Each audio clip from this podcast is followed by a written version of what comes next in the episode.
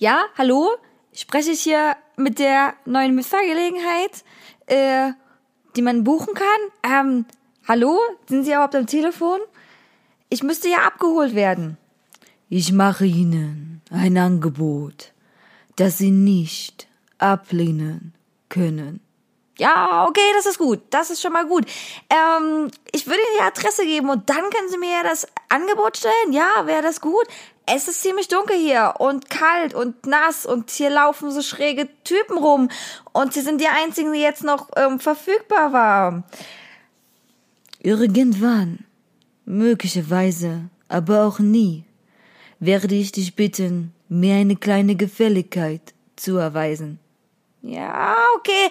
Das ist, ähm, ja, ich kann ja mal einen Kuchen mitbringen oder so, wenn Sie das meinen. Auch wenn ich das normalerweise nicht für jeden mache. Aber kann ich jetzt die Adresse schicken? Ähm, das wird langsam hier echt unheimlich. Höre auf zu heulen und sei ein Mann. Okay, also erstmal bin ich eine Frau, ich weiß nicht, ob Sie das mitgekriegt haben und zweitens heule ich ja auch nicht wirklich rum. Es es steht aber auch auf ihrer Website, dass sie einen überall und zu jeder Uhrzeit abholen können. Also heul ich nicht rum, sondern ich will nur ihren Service. Also holen Sie mich jetzt ab.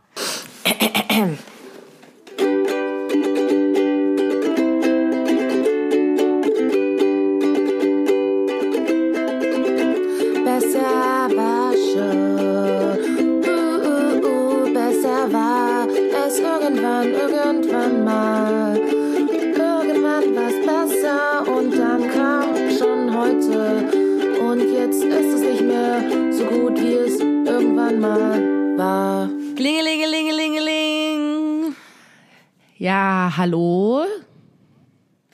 Schön, grüß Gott, servus. Wir, wir rufen ja an, aus, ein bisschen weiter weg.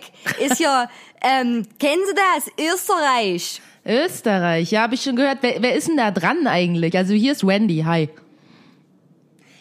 Hallo, hier ist das zweite Brollo ich von der, von der Silvana. Die ist gerade in dieses, ja, mein, mein, mein altes Ego hat dich gerade angerufen. Ja, hi. Schön, dich Hallo, hallo kennenzulernen. nach Berlin. Hi. Schön, hallo, hallo, mein zweites Proll-Ego. Oh Gott, hoffentlich werde ich niemals mit so viel Dialekt wieder reden. Äh, Grüße nach Berlin. Jo, Grüße nach Österreich. Wie läuft's? Gut, gut läuft's hier in Österreich. Äh, wir nehmen halt, wie gesagt, es ist ja nicht eine Sondersendung, aber nur mal an allen da draußen, so sind wir. Es gibt keine Sommerpause bei uns. Selbst, selbst im Hardcore-Urlaub nehmen wir für euch diesen Podcast auf, ja? Ja, Mann, Sommerurlaub ist, weißt du, Sommerpause ist so für, für Anfänger. F- Für Laschis. Das sind für Leute, die schon mehr als 100 Abonnenten haben. Richtig. Nur, nur die, nur, Das- genau, nur die Harten kommen Garten. Richtig, wir müssen auf wenigstens bluten dafür, dass die unsere Fans am Start bleiben. Und heute ist nicht nur ähm, total abgefahren, dass ich quasi diesen Podcast machen kann, von der einen kleinen Wintergarten, in dem ich gerade sitze, mit Ausblick auf den Berg, der mittlerweile im Dunkeln liegt, und der kleinen Stadt und ich sehe die Kirche unten, sondern ich sitze auch nicht alleine hier. Wir haben heute nämlich mal wieder einen Gast für euch in der Sendung. Wuh, wuh, wuh. Muss ich das so Du, vorstellen? du darfst was sagen, ja? Sag mal, sag Hallo, Hallo Gast. Also ich bin das äh, die, die seriöse Begleitung vom alter Ego äh, von äh, Silvana und äh, ich bin Anjuli. Hi. Yay. Ja. Yay. Yay. Also wir kennen Muss ja auch jemand vernünftig sein hier. Ja, genau. Ja, wenigstens einer. Nicht einer, der sich benehmen kann. Ja, ja. Ja, das stimmt allerdings. Ich, ich glaube, äh, Anthony hat sich auch vor ein bisschen schon für mich geschämt, weil ich mir dreimal erklären haben, haben also das ist hier ganz kurz. Man muss wirklich, wer unsere Instagram Stories verfolgt, wird sehen, dass ich ein paar gemacht habe. Mann, ich war noch nie in so einem fucking abgefahrenen Hotel. Das ist hier vier Sterne, das ist ein riesiges Resort und ich habe das damals mal in einem äh, Kurzfilm gesehen beim Kurzfilmfestival in Dresden und ich dachte, Alter, ist das geil hier. Äh, riesiges, wirklich riesiges Resort. Wir haben ein absolut abgefahren geiles Zimmer. Wir, wir kamen hin zum Abendessen, ja, und ich habe unten an der Rezeption zweimal nachgefragt, ob das richtig ist, dass ich Buffet essen kann und ein Gängemenü bekomme. Das musst du dir mal vorstellen. Man kann Buffet und Gängemenü. Krass, ich habe mich wie im Himmel gefühlt. Und die so, ja, ja, das beides. Und Die waren so Anfängerin, Anfängerin. Anfänger, ja. Wir haben eine Bademäntel, wir haben geile eigene Schlappen und dann sind wir da hingekommen und waren also gleich so rein, wie man das ja ne? So Buffet, wir suchen uns jetzt einen Sitzplatz. Und alles war mit ganz, ganz viel Besteck bedeckt. Und Wie bei Pretty Woman, wo sie da am Tisch sitzt und nicht weiß, wie sie sich durch ihr Besteck essen soll. So was ein bisschen bei uns. Ja, das stimmt, genau. Waren kleine Pretty Womans. Und wir sind auch so rumgeschlichen und dachten so, wir setzen uns auf irgendeinen freien Platz. Aber die sind ja alle mit quasi Nummern der Zimmer schon vergeben und reserviert, ne? Und man hat, hat so richtig wieder rausgefischt und zurückgeholt. So. Oh nein. Gott, das Proletariat. Und also ganz kurz, bevor wir noch weitermachen, weil das ist wirklich wichtig, weil ich bin sehr aufgeregt. Es, ich bin immer sehr aufgeregt, wenn ich, wenn ich so ein schon Luxus erlebe. Also das ist sehr positiver Luxus, ja, das ist kein so schickimicki-Kram, ist einfach nur geil, weil es gibt geiles Essen. Es gab wirklich vorhin ein äh, Fünf-Gänge-Menü. Wir haben quasi ähm, drei... Und auf einer Spanplatte serviert. ja. Eine Spanplatte, eine Schieferplatte, eine graue Schieferplatte. Oh wow, auf den Sachen, auf denen mein Vater früher geschrieben hat in der Schule. Ja, genau, die haben sie ausge aus wieder, die haben sie billig aufgekauft. Ja, ich denke und, auch. Äh, und aber es gibt so kleine Speisen halt, es sind halt auch nicht viel. Ich hatte erst voll Angst, dass ich nicht satt werde und so. Und diese Weinkarte, genau, dann wir waren komplett überfordert. Wie gesagt, ich muss mir dreimal erklären lassen, dass ich jetzt wirklich alle Gänge nacheinander essen kann und dann noch mal zum Buffet gehen kann. Und dann hat natürlich der Kellner wie eine Weinkarte gefragt, dann war ich war noch überfordert da und dann äh, war der auch überfordert, wen er die Weinkarte geben soll. Genau, er war nämlich überfordert, weil wir zwei Frauen waren und äh, kein Mann dabei war, dem er jetzt die Weinkarte hätte geben können. Und dann hat er direkt gefragt, wer ist jetzt hier die Chefin? Und äh, dann hat er, hat er gemeint, ah, sind beide die Chefin, aber ja, er hätte einfach zwei Weinkarten mitbringen Ja. können. Na, aber weißt du, das ist, das ist auch alles rationiert. Weißt du, Weinkarten sind rationiert und weißt du, und das mit dem Essen, ich denke, Cutie, der, schlimmer. ja wirklich. Und Cutie, du, ich wusste, ich denke, der wusste einfach nicht, wie viel du essen kannst. Und deswegen hast du gefragt hast, kann ich Giga, fünf Gänge und dann noch zum Buffet? Dachte er so, ja, ja, klar, weil das nämlich einfach nie passiert. Ich glaube auch, das passiert nie so richtig. Und naja, Ende vom Lied war, wir hatten eine riesige Weinkarte auch. Also Gott, so viele Seiten. Wir haben beide übelst klein durchgeguckt und auch sehr teure Weine natürlich. So bezahlen die sich nämlich, weißt du? Die nehmen so die Booking.com Booking Leute wie uns. Ich hatte sogar noch so einen Gutschein. nehmen die nicht so wirklich viel ein vielleicht, aber dadurch dann. Und naja, Essen war geil, war wie gesagt auch so Mini-Essen, äh, also was so ganz schick angerichtet ist. Und dann äh, gab's noch vom Buffet, Salatbuffet, Käse-fucking-Buffet. Und da gab's einen aufgeschnittenen Parmesan Käse, wo ich im Supermarkt im Rewe immer nur die Scheibe kaufe, fünf Euro mich ja schon wie eine Königin fühle. Au, also Leute, aufgeschnitten. Man konnte mit einem Hobel reingehen und den Käse frisch mit seinen eigenen Händen raushobeln. Hammer.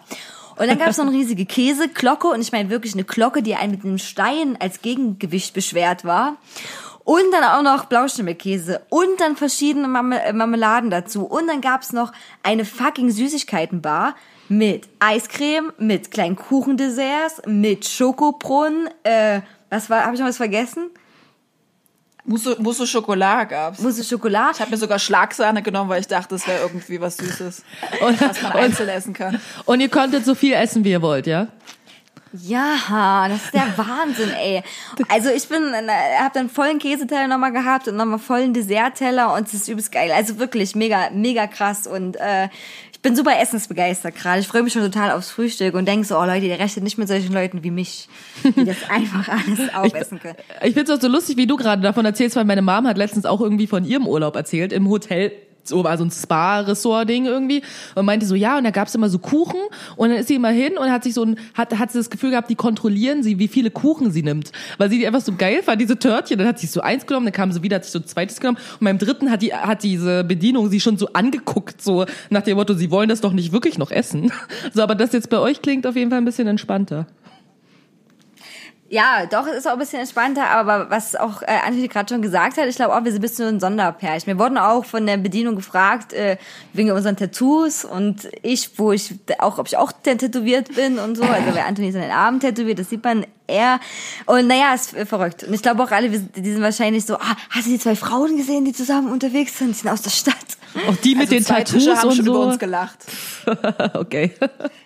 Ja, Ja. Ne? also auf jeden Fall verrückt. Wir sind, wie gesagt, wir senden heute nicht live. Es wird dann geschnitten, aber nicht. Wir sind nicht live in Österreich für euch. Ähm, was macht denn eigentlich in Berlin die Hitzewelle, Wendy? Ja, Mann, äh, die Hitzewelle. ähm, es war echt witzig, weil so in letzter Zeit waren alle so hart schlecht drauf, weil muss Berlin ist ein bisschen speziell, was so Wetter angeht, ja? Also alle lieben den Sommer in Berlin. So, also auch immer, wenn ich sage, hey Leute, komm mich besuchen in Berlin, sage ich, komm auf jeden Fall im Sommer, weil im Winter sind hier alle so schlecht gelaunt. Also nicht, als wären Leute in Berlin sonst nicht schlecht gelaunt, aber im Winter ist es noch schlimmer. Einfach keiner will mit irgendjemandem reden. Und im Sommer geht's eigentlich. Aber wenn das Wetter so scheiße ist, wie es jetzt die ganzen letzten Wochen war, waren halt alle genauso drauf wie im Winter. Und alle Leute sind so krank geworden und so, also richtig krass. Und ähm, jetzt, seitdem wieder gutes Wetter ist, sind alle wieder besser drauf. Außer mir, weil ich kann Hitze nicht so gut ertragen. Und es hat sich heute äh, im Büro bei mir so ein bisschen so geäußert. Ich hatte Teamsitzung und ich hatte so richtig hart keinen Bock. Mein Morgen fing eigentlich gut an. Weißt du, ich gehe irgendwie, dachte so, ey, ich muss erst um zwölf auf Arbeit sein. Gehst du vielleicht schon mal um elf, machst ein bisschen Plusstunden, gehe irgendwie so zu meinem Lieblingsfalafelladen, wo ich, also mein Stammfalafelladen, wo ich fast jeden Tag bin. Und dann wurde ich da auf einen Tee eingeladen, dann habe ich mich dort mit den türkischen Männern nett unterhalten und so. Es war voll geil. Dann komme ich ins Büro, hab Teamsitzung und so wirklich nach einer Stunde hatte ich schlechte Laune. So, ich war einfach nur so in dieser Hitze sitzen im Büro, sofort schlechte Laune. Alle haben mich nur genervt. So, meine Kollegin spricht mich danach so an, du bist schon ein bisschen grantig, ne? Und ich so, ja, ja, ich habe aber schlechte Laune, weil es nervt mich irgendwie bei diesem, bei diesem Wetter hier in diesem Büro zu sitzen, mich tot zu schwitzen, weil nein, wir haben keine fucking Klimaanlage, wir haben Ventilatoren, wie als wären wir im dritten Jahrhundert. Das ist ätzend. Und ähm, das Coole war aber, dass äh, mein, Hier sind ein paar Eiswürfel. ja, wirklich. Oder, Weißt du, oder, habt selbst, ihr auch, oder habt ihr auch kein Gefrierfach? äh, doch, haben wir, aber das Lustigste war doch, dass sogar der Mensch irgendwie vom Falafelladen, der eine, fragt mich auch so, ja, habt ihr im Büro irgendwie eine Klimaanlage bestimmt? Und ich so, hahaha, genau, nee, schön wär's. Naja, und ähm, auf jeden Fall äh, hat dann meine Lieblingskollegin gesagt, so, ja, sie geht heute irgendwie noch in den Pool, weil sie geht heute ein bisschen eher, ob ich nicht Bock hab mitzukommen. Ich so, ja, Mann. So, da habe ich nur statt bis 20 Uhr nur bis kurz vor sechs gearbeitet und bin dann nämlich zum Pool gegangen. Und nicht zu irgendeinem Pool, sondern, wer aus Berlin ist und das vielleicht kennt, ich war im Haubentaucher. Der Haubentaucher ist äh, quasi ähm, ein Club eigentlich, aber die haben so ein Außenareal mit einem Pool. Und äh, da bin ich hingegangen, das erste Mal in meinem Leben. Und äh, es war sehr amüsant. Also du musst dir das so vorstellen. Stell dir einmal kurz Beverly Hills vor und eine Poolparty. So ungefähr war das. Also alle Leute sahen einfach so also so schön aus und hatten so krasse Bikinis an und so, also alle auch so Stringtanga Bikinis, so alle hatten so keine Ahnung, so Hourglass Figure, alle waren so krass gebräunt, so alle hatten irgendwie die Typen alle Muskeln und so. Und ich komme da so rein und äh, ich erwähne kurz, ich war nicht darauf vorbereitet an dem Tag in den Pool zu gehen, demzufolge hatte ich keine Badeklamotten mit, ähm, bin dann quasi, ich hatte einfach nur so eine ähm, kurze Hose und ein BH, damit bin ich schwimmen gegangen. Ähm, Im Gegensatz zu allen anderen, die dort irgendwie fancy Bikinis anhatten mit sonst wie Cutout so und so und Stringtanga. Ich komme halt irgendwie so in meinen Sportklamotten quasi. ähm, so war ich da und zwar echt witzig, weil da saßen, also du denkst so, das war echt viele Leute, ne? Und dachtest so, oh mein Gott, ist total voll. Ja, es war um den Pool herum voll. Im Pool war fast niemand, weil was macht man in erster Linie an einem Pool, wenn man gut aussieht? ein Bikini, also man hat einfach nur eine Rechtfertigung dafür, ein Bikini anzuhaben. Man muss ja nicht ins Wasser gehen. Man kann einfach nur neben dem Pool tanzen und äh, Fotos für Instagram machen. Und eine saß mit ihrer Freundin am Pool und die haben sich geschminkt. Mit dem mit den Beinen im Wasser. Und ich war so okay äh, jetzt wird quasi kurzes Shooting vorbereitet. Und ich war einfach nur so ich fühle mich so hart fehl am Platz. Aber die Leute waren voll nett und alles war voll cool. Aber es war so ich fühle mich echt so als wäre ich zu so einer schickimicki ähm, Poolparty eingeladen wo ich so hart nicht hingehöre. Aber es war trotzdem nett. Das Wasser war sehr kalt Okay, krass. Naja, klar, sie können nicht reingehen, weil dann wäre die ganze, die ganze stundenlange Vorarbeit wäre wieder versaut gewesen. Ja, Aber und wenn man, manchmal, es ist genau. schon, wenn man gerade auch beim Also komisch. Hairstylisten war und so und sich die Haare Ja, hat machen lassen, dann geht man auch nicht ins Wasser. Aber es ist schon krass, wenn man sich wirklich also daran so ein bisschen gewöhnen muss, dass diese ähm, Instagram-Sache so hat zugenommen hat, dass die Leute wirklich für diese Fotos alles machen und eigentlich man das auch so geil von außen beobachten kann. Gibt ja auch die berühmten Instagram-Boyfriends, die shooten Mhm. für die ganzen Instagram-Stars, die auch eigene Profile mittlerweile haben. Kanntest Ja. du die äh, Badelocation, äh, Anthony? Weil Anthony hat auch in Berlin mal gewohnt. Ah ja, genau, stimmt. Nee. Ja. Ja. Ich bin in Berlin noch nie in den Pool gegangen. Ich bin praktisch äh, eine von denen, die im Stringtanga-Bikini an der Seite liegt und sich schminken lässt und Ja, Fotos ja, macht. genau.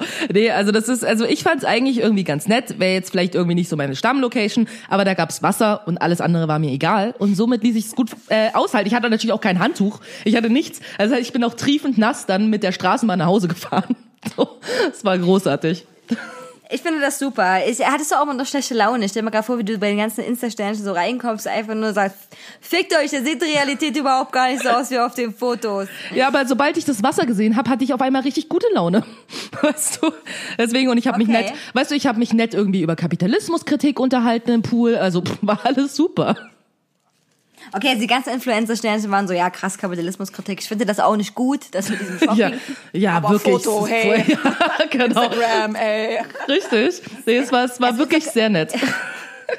Instagram ist ja gar kein Kapitalismus, ne? Also Nee. die, weißt du, ich mach das gratis, die machen das gratis für mich, alle machen das gratis. äh, das, das passt auch vielleicht ganz gut zu dem äh, Influencer-Ding. Und zwar habe ich nämlich gelesen, in Berlin Ende August tagt das Event, das, das Event. Okay. Und zwar der Corporate Influencer Day in Berlin. Aha. Wow, okay, wo, Art- was, Art- wo, ah. wie? Atmet alle mal ganz tief durch. Ich weiß, es ist der Moment, auf den ihr alle gewartet habt, daran teilzunehmen können. Und zwar habe ich mir auch mal durchgelesen, ich weiß jetzt nicht mehr wo, irgendwo in Berlin halt. Ähm, aber den Inhalt, den weiß ich noch. Und zwar bei Corporate Influencer geht es darum, dass äh, die Firmen quasi eigene Influencer aus ihren eigenen Reihen haben, die vor, äh, also vorwiegend Mitarbeiter sind und die quasi diese ganze Social-Sache dann erfüllen, die eigentlich Influencer-Sternchen erfüllen. Also die bilden ihre eigenen Influencer aus für ihre Firmen. Wie praktisch. Ja, die machen das ganze Influencer-Business damit kaputt. Aber finde ich voll gut. Es macht ja auch total Sinn, dass jemand für Ikea-Influencer vielleicht bei Ikea arbeitet. Und es wirkt auch glaubhafter, als wenn wir jetzt Bibi sagt, ich soll unbedingt äh, das neue Billy-Eck-Regal kaufen. Äh, aber ja, Corporate, kanntest du auch schon Corporate Influencer, Anthony? Nee, also habe ich noch nie gehört, aber es macht ja nur Sinn, wenn man praktisch seine Inhalte äh, in Instagram künftig verkaufen will. Vielleicht machen wir das auch mal bei uns in der Redaktion. Vielleicht werde ich auch Corporate Influencer. Ja, Künftig. ja, doch, schlag das mal vor. Sag hier, Leute, ich weiß, wie der Hase läuft. Ich mache uns ganz groß, ganz groß. Im Stringtanga. Im, im, genau, im Stringtanger. Am Pool. So, am, Am Pool. Pool. Hallo, hier ist die Antonie von Berlin, von wie ist der, wie ist der Pool? Haubentaucher? Ja, Haubentaucher, ja. Ja, vom Haubentaucher. Haubentaucher. Ich erzähle euch jetzt was über investigativen Journalismus im Stringtanga und am Pool. Ja? Hey. Ja, voll. Das, das ist doch super, so eine Investigativreportage, weißt du, wo du dich ganz krass hart verkleiden musst, damit du Zugang zu dieser Gruppe gewinnst, ja? Und du dann so mit hart konturierten Gesicht dann nur so da bist und so super viel Highlighter und so 10 Tonnen Wimpern und du so, hey, ich nehme das alles, alles auf für mich, nur damit ihr hier einen kleinen Einblick in diese Szene kriegen könnt. Tatsächlich wäre es krass undercover, wenn ich einen Stringtanga tragen würde. Ja. Das wäre was Neues. Das auf jeden Fall, aber ich denke auch so, also wie gesagt, ich sah heute irgendwie aus wie der letzte Schlumpi und ich bin da auch reingekommen. Aber in erster Linie, weil ich eine Frau war, weil das Ding war, vor mir standen auch zwei Typen, die rein wollten und ich war dort halt noch nie, ne? Und dann fragt so der, der Einlassmensch irgendwie, fragt die so, ja, hier seid ihr alleine und die waren so, nee, Freundinnen von mir sind drin und die so, nee, nee, also da könnt ihr heute nicht rein, ne? Und ich stehe da so und dachte so, hä? Weil ich habe es nicht so gerafft und dann fragt er mich so, ja, okay, was möchtest du? Und ich dachte so, was gibt's hier im Angebot? Ich dachte, hier gibst du den Pool. Ich dachte, gibt's hier Dinge, von denen ich auswählen kann, was ich hier will? Ich dachte, das ist klar, wenn ich hier Also, anstehe, okay. was ich will.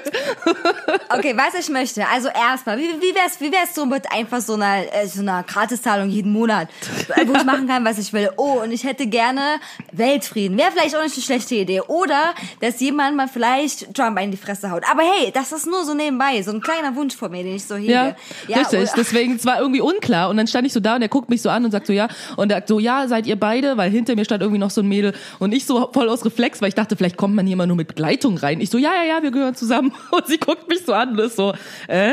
Und ich so, na, nee, eigentlich bin ich alleine. Und er so, nee, ist ja auch okay. So, alles cool, kannst rein. So, ich dachte, hä? Okay, also die vor mir durften nicht rein, aber ich glaube, weil die Typen waren. Und wahrscheinlich wollten die keinen äh, Männerüberschuss, denke ich. Ja, also- ja verstehe ich aber auch so, so Typen, die dann so gaffen. Aber ist geil, du so, ja, wir gehören zusammen. Und sie so, Gott, lassen Sie meine Hand los. Ja, so, die war echt so ein bisschen verwirrt kurz.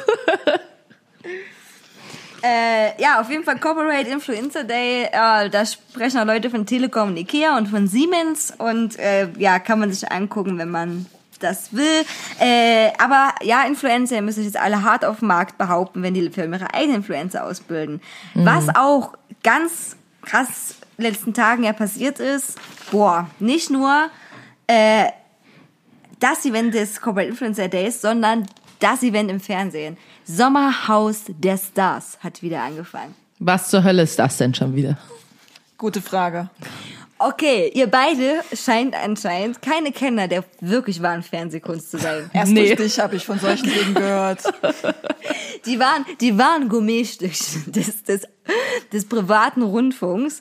Äh, also beim Sommerhaus der Star ist so eine Mischung aus ähm, Promi Big Brother und Dschungelcamp.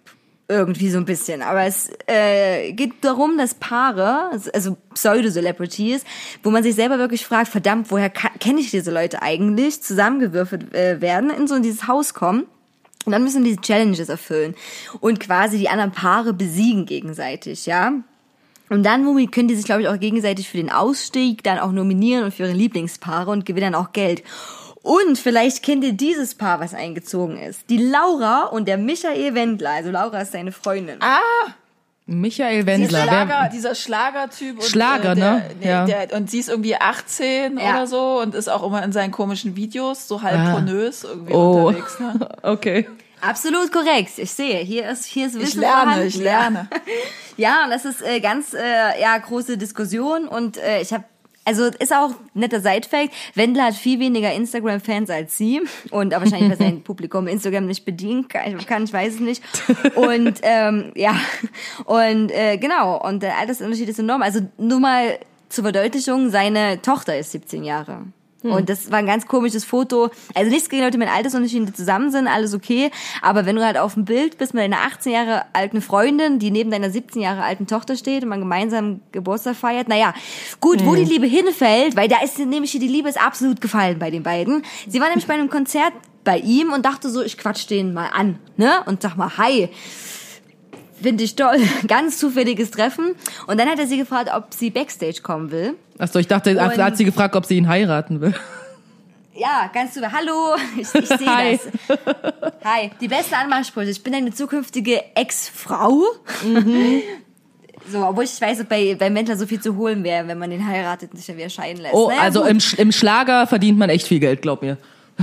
Ja, aber Wendler, der hat das auch nicht so richtig gemacht mit diesen ganzen äh, Finanzen. Naja, okay, Mhm. ihr seht schon, mein Wendlerwissen ist leider relativ groß. Was, was, was, hat- was hat er eigentlich gesungen? Sie liebt den DJ. Ah. Sie liebt den DJ. Okay, Hä? gut. Ich denke, damit verdient er, ich Kracher. denk, ich denk, damit verdient er relativ viel Geld auch heute noch mit diesem Song. Ja, wahrscheinlich, wahrscheinlich. Auf jeden Fall Sommerhaus der Stars äh, und äh, Menowin Fröhlich ist auch Ah, dabei. Deutschland sucht den Superstar. Absolut korrekt. Zweitplatzierter und Knasti. Mit, der, Knasti. mit jemand, ja, der hat ein paar äh, bisschen Kriminalitäts äh, Sachen gemacht und ähm, der hat auch eine Freundin, mit der er eingezogen ist, die auch bei In den Knast, oder? Ja, aber also Sommerhaus äh, der Stars ist auch ein bisschen wie Knast, glaube ich. Äh, nein, äh, das Sommerhaus der Stars und die ist zweitplatzierte auch bei DSDS gewesen. Wie er. Ist das nicht Schicksal? Das ist Ja. so romantisch. Ich Ja, kann mir wirklich. nichts Romantischeres vorstellen. Das ist so lieb. Ich krieg Gänsehaut. Ich krieg Gänsehaut, wenn ich daran denke. Also Leute, Sommerhaus der Stars, wer wirklich gerne mal sein Gehirn einfach frei lüften lassen will. Man, so viel Bildung ist ja schädlich, das ist ja ganz bekannt. Der äh, sollte Sommerhaus der Stars gucken. Und es kommt immer auf RTL und äh, ich lese das meistens immer im Internet nach, in einer Kolumne und das ist immer sehr witzig und es erhält meinen Tag. Die wendlerische Kindsbraut wurde da die Laura genannt und ich fand das sehr Ui, ui, ui. sehr, sehr treffend vielleicht. Naja, gut. So, also ein Event, was vielleicht jetzt, naja, gut, es ist passiert. Man kann, man soll es vielleicht mit erwähnen. Äh, England hat einen neuen Premierminister. Und zwar Boris, Boris Johnson. Nicht den Wendler. Nicht den, nein, der war, aber wahrscheinlich same, same. Wenn Wendler sich die Haare färben würde, würde er auch ein bisschen aussehen wie Boris Ja, Johnson. So. ich denke auch, die sind sich nicht zu unähnlich. So. Was, was ist dein äh, Zukunftsblick für England, Anthony? Wir machen jetzt alle mal eine Zukunftsversion für England. Was passiert in den nächsten Monaten in England? Ich denke, es wird düster und ich denke auf jeden Fall, dass es noch mehr regnen wird, als es normalerweise regnet. Das ist meine Prognose. Okay. Also wir gucken ja tatsächlich, oder ich gucke da sehr genau drauf. Meine Schwester lebt nämlich in England seit zwölf Jahren. Ich glaube ehrlich gesagt, dass äh, auch Johnson nicht mehr lange an der Macht sein wird. Es wird immer wieder, äh, wird neue Vorschläge geben. Irgendjemand werden die nicht passen. Ähm, und ich kann mir nicht vorstellen, dass es eine Mehrheit geben wird tatsächlich für einen, für einen harten Brexit. Und wir werden erleben, glaube ich, dass es immer wieder neue MPs geben wird in der Zukunft und dass dieses Land chaotisch wird. Ja, ja, das kann ich mir auch gut vorstellen, ja. Ja, also quasi echt so eine never-ending Story. Wir kommen nie wieder, nie wieder da raus. So. Ich hab Oder rein. Urlaub oder Brexit Wortwitz. Ich habe tatsächlich im Urlaub zwei Engländer getroffen und äh, die äh, Frau von dem Pärchen hat mir ganz traurig erzählt, ihr musst jetzt einen neuen Ausweis beantragen und da steht kein EU-Mitglied mehr drauf. Also auf den neuen Ausweis, weil die das noch nicht sicher wissen, haben die erstmal draufgeschrieben, dass man quasi keine EU-Zugehörigkeit hat. Und die hat hat gemeint, das hat die richtig tief berührt. Das fand die unwahrscheinlich traurig, dass sie nicht mehr auf diesen Ausweis nicht mal Mitglied der EU ist. Meine, Ja. Prog meine, Prog meine Prognose. Hm. Also ich habe in letzter Zeit viele Vergleiche zwischen Trump und Boris Johnson gesehen. Die haben echt mehr Ähnlichkeiten. Beide verbrüdern sich. Boris Johnson wandert aus nach Amerika und äh, wird der kleine Gehilfe von Trump, sowas wie sein persönlicher Igor. Und äh, dann reisen beide immer gemeinsam nach Korea. und, und, und, und machen kleine Ausflüge dahin und laufen mal wieder über die Grenzen hin und her. Und irgendwann färbt sich auch Kim Jong-un die Haare blond. Ja, oh mein Gott. Und dann machen sie eine Boyband auf. Ui, ui, ui, ui, ui. Das wird aber düster. Das wird richtig düster. Drei Aber ich denke, Granaten oder so. ja, ja, genau. Aber ich denke, die Texte werden ähm, ungefähr genauso hohl sein, irgendwie wie die von allen Boybands bevor. Deswegen ähm, passt das vielleicht in die Riege sogar. Hallo, hier sitzt äh, hier Backstreet Boys Fan, ne? Ich sag das mal nur so. Also äh, NSYNC war immer ein bisschen cooler, just saying. Wow, wow, wow, wow, okay, okay. Wir müssen uns aber zum Street Dance Battle treffen. Also ich fand ja schon immer Girlbands besser. Ja, Spice okay. Girls. Ja, ja, ja, okay. Also darüber reden wir jetzt nicht. Everybody. Ja, und jeder zuckt mit, wenn er das neu hört. Ich habe das alle- bei euch allen gesehen, ich habe gezuckt. Äh, ja, ich, ich, genau, ich würde sagen, dann, oder sie machen dann zu dritt so eine hammer riesengroße Diktatur und dann zwingen sie alle dazu, diese äh, Songs zu hören. Wisst ihr, ich meine, dass man, so wie ein bisschen wie bei George Orwell, man kann sich gar nicht davor weigern, man steht auf und zack, äh, öffnet sich die, Boy, die Boyband des Schreckens und präsentiert den neuen Hit des Sommers. Oh Gott. So ungefähr. So ungefähr. Ähm, okay, ich war jetzt noch im Kino gewesen und zwar zweimal. Äh, ich musste schnell nach, wieder aufholen nach meinem Urlaub. Ich habe Child's Play angeguckt, äh, die Neuverfilmung von Chucky die Mörderpuppe. Ah, und wie fandst du's? Ich fand es tatsächlich gut. Also meine, wenn, wenn das jetzt hier in eine Kinosendung wäre, von fünf mögliche Sternen vergebe ich 3,5. Doch, weil er sehr unterhaltsam war, sehr gute Tode, wer gerne viel Blut sieht und äh, ähm, Melonen mag, sollte diesen Film angucken. Okay. ich werde es ja. mir wahrscheinlich nicht angucken, weil du kennst mich und äh, solche Filme sind nichts für mich, aber schön, dass es dir gefallen hat. Ja, wir haben ja noch eine große, äh, riesige Hörerschaft hier draußen, die ja nur darauf warten, mal Feedback zu kriegen. Äh, ja, Netflix, Stranger Things, hast du die dritte Staffel geguckt? Ja, natürlich. Ich habe sie auch innerhalb irgendwie von, ich glaube, drei Tagen zu Ende geschaut. ähm, Billy, oh, ich sag nur Billy. ja, oh mein Gott. Äh, wem folge ich jetzt vielleicht auf Instagram? Ah, ah, ah, okay. ja, auf jeden Fall fand ich, also ähm, ich spoiler natürlich nicht, aber ähm, ich fand insgesamt, muss ich sagen, äh, die erste Staffel war halt super geil, die zweite Staffel fand ich super lame und die dritte Staffel war so dazwischen. Deswegen, ähm, also eine Steigerung zur zweiten Staffel fand ich auf jeden Fall, aber manchmal so ein bisschen äh, belanglos, fand ich. Aber trotzdem, das Ende war echt ganz geil. Fand ich. Also ich fand super witzig. Ich habe mich sehr gut, also ich habe äh, irgendwie das sehr viel Spaß so damit gehabt und ich fand auch diese dieses Teenager, also diese einerseits emanzipieren ja auch der Mädels so irgendwie ganz geil Ja. und einfach diese Jungs, die keine, die jetzt auch eben Teenager sind und einfach nur noch crazy in love und absurde Dialoge führen, obwohl es gerade echt wichtigere Dinge zu besprechen gibt, sich darüber unterhalten, warum die das eine Mädel jetzt nicht mehr mit ihm redet so. Ja, das Mega. stimmt. Ja, das war ganz süß. Auf jeden Fall. Ja, nö, deswegen, ich, ich kann nichts äh, Schlechtes äh, sagen eigentlich. Ähm, kann man machen. Hast du es schon geguckt, Judy? Nee, ich habe noch nicht geguckt. Äh, ich habe schon auf meiner Liste. Ich muss jetzt erstmal Dark, die zweite Staffel, gucken. Ja, habe ich auch zu Ende. Ja, und ich fand's super. Also ich, Ja, also ich, äh, ich habe ja immer dieses. Ich kenne dieses. Ja, das du kennst, also du weißt doch irgendwie so, ne, was ich schon mal gesagt habe, so Gesichter und Namen sind für mich nicht leicht und äh, bei Dark ist es nun wirklich eine große Herausforderung. Ich denke zwar für alle Leute, aber für Menschen wie mich, die sich nicht gut Gesichter und Namen merken können, ist es noch beschissener. Wenn du dir wenigstens Namen merken kannst, dann kannst du ja ungefähr folgen. Ich musste mir dieses Sheet daneben legen, wo ich die ganze Zeit immer gucken konnte, wer wer in welcher Zeit ist. Ähm, dann ging's ungefähr. Aber jedes Mal, wenn irgendwas passiert ist, war nur so, oh mein Gott, es passiert so dramatische Musik und ich habe es nicht gecheckt, weil ich nicht gleich zuordnen konnte, wer wohin gehört und wer wer ist. Ähm, aber ich musste mir das immer so ein bisschen erarbeiten. Aber deswegen fand ich die ersten zwei, drei Folgen echt ein bisschen schwierig. Aber auch in erster Linie, weil ich mich nicht mehr so gut erinnern konnte, was davor passiert ist. Das Problem habe ich ja auch immer. Ähm, ich kann mir jetzt nicht irgendwie anderthalb Jahre merken, wie die Serie aufgehört hat und was da passiert ist. Ähm, von daher, aber dann, als ich so ein bisschen drin war, fand ich es ganz cool. Okay, ja, äh, ich finde die Vorstellung ganz witzig, wie du da sagst, so mit Clipboard und so abgehakt hast und so Verbindungen gezogen hast zwischen den, zwischen ich den Personen. quasi, ich habe quasi dieses Ding, was sie, was sie bei Dark haben an dieser Wand, habe ich bei mir zu Hause. Ja. Also genau, hast du zu Hause gemacht. Äh, Aber dann, aber dann finde ich trotzdem geht's so. Also Hm. ich musste auch ein paar Mal nachfragen, ähm, wie das zusammenhängt, aber es ist gut. Empfehlung, Dark Empfehlung. So, unser heutiges Thema, ja, äh, Thema ist, äh, oder wir haben die Folge jetzt einfach so genannt, MFG Mafia, äh, weil es cool ist. Weil, ich, weil wir uns letztes Mal darüber unterhalten hatten, so, was wäre denn, wenn die Mafia Mitfahrgelegenheiten anbieten müsste, weil es denen so schlecht geht, dass sie so, oder, oder die wollen quasi äh, Blablacar verdrängen. Die sagen so, wir machen nicht Blablacar, wir machen Mafia-Car. Mafia-Car.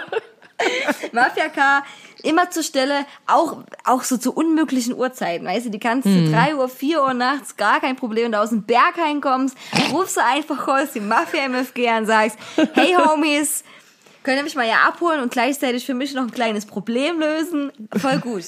Also, Okay. weißt du, was ich meine? ja, ja, voll. Übelst praktisch. Hallo, liebe Mafia, wenn ihr das jetzt hört, das ist, ich habe die Idee erfunden und ich hätte gerne ein bisschen Verkaufs, also Prozente mit da. Ja, genau. Gut, da machen lassen die immer mit sich reden, genau. Das ist, ich glaube auch, dass Flixbus und BlaBlaCar, das ist auch eine Mafia. Die, die haben nur das M weggelassen. Ja, das Witzigste ist ja auch, ne, BlaBlaCar hat ja jetzt auch einen Bus. Hast du mitgekriegt? Es gibt jetzt BlaBla-Bus. mitbekommen. Und ich bin jetzt Ja. einmal mit dem gefahren, tatsächlich nach Dresden. Und hast du auch einen Kornriegel geschenkt bekommen? Wir hatten halt Ja. eine Fahrerin, die hat einen, ja, hat einen Ja, Kornriegel bekommen. ja, kriegen alle. Ja. Und das überzeugt dich jetzt, äh, Nee. Flixbus zu fahren? Nee, also der Preis hat mich in erster Linie überzeugt. Ähm, weil das Geile nämlich war da, erstens, ähm, also du fährst länger, weil du fährst von Berlin nach Dresden über Potsdam. Also insgesamt fährst du, glaube ich, dreieinhalb Stunden nach Plan, weil der macht auch zwischendurch noch eine Pause. Deswegen es dauert so ein bisschen länger. Aber ähm, die haben ja irgendwie diesen Preis von 17,99 Euro. Äh, also 17,99 für zwei Personen war das irgendwie für Lemmy und mich.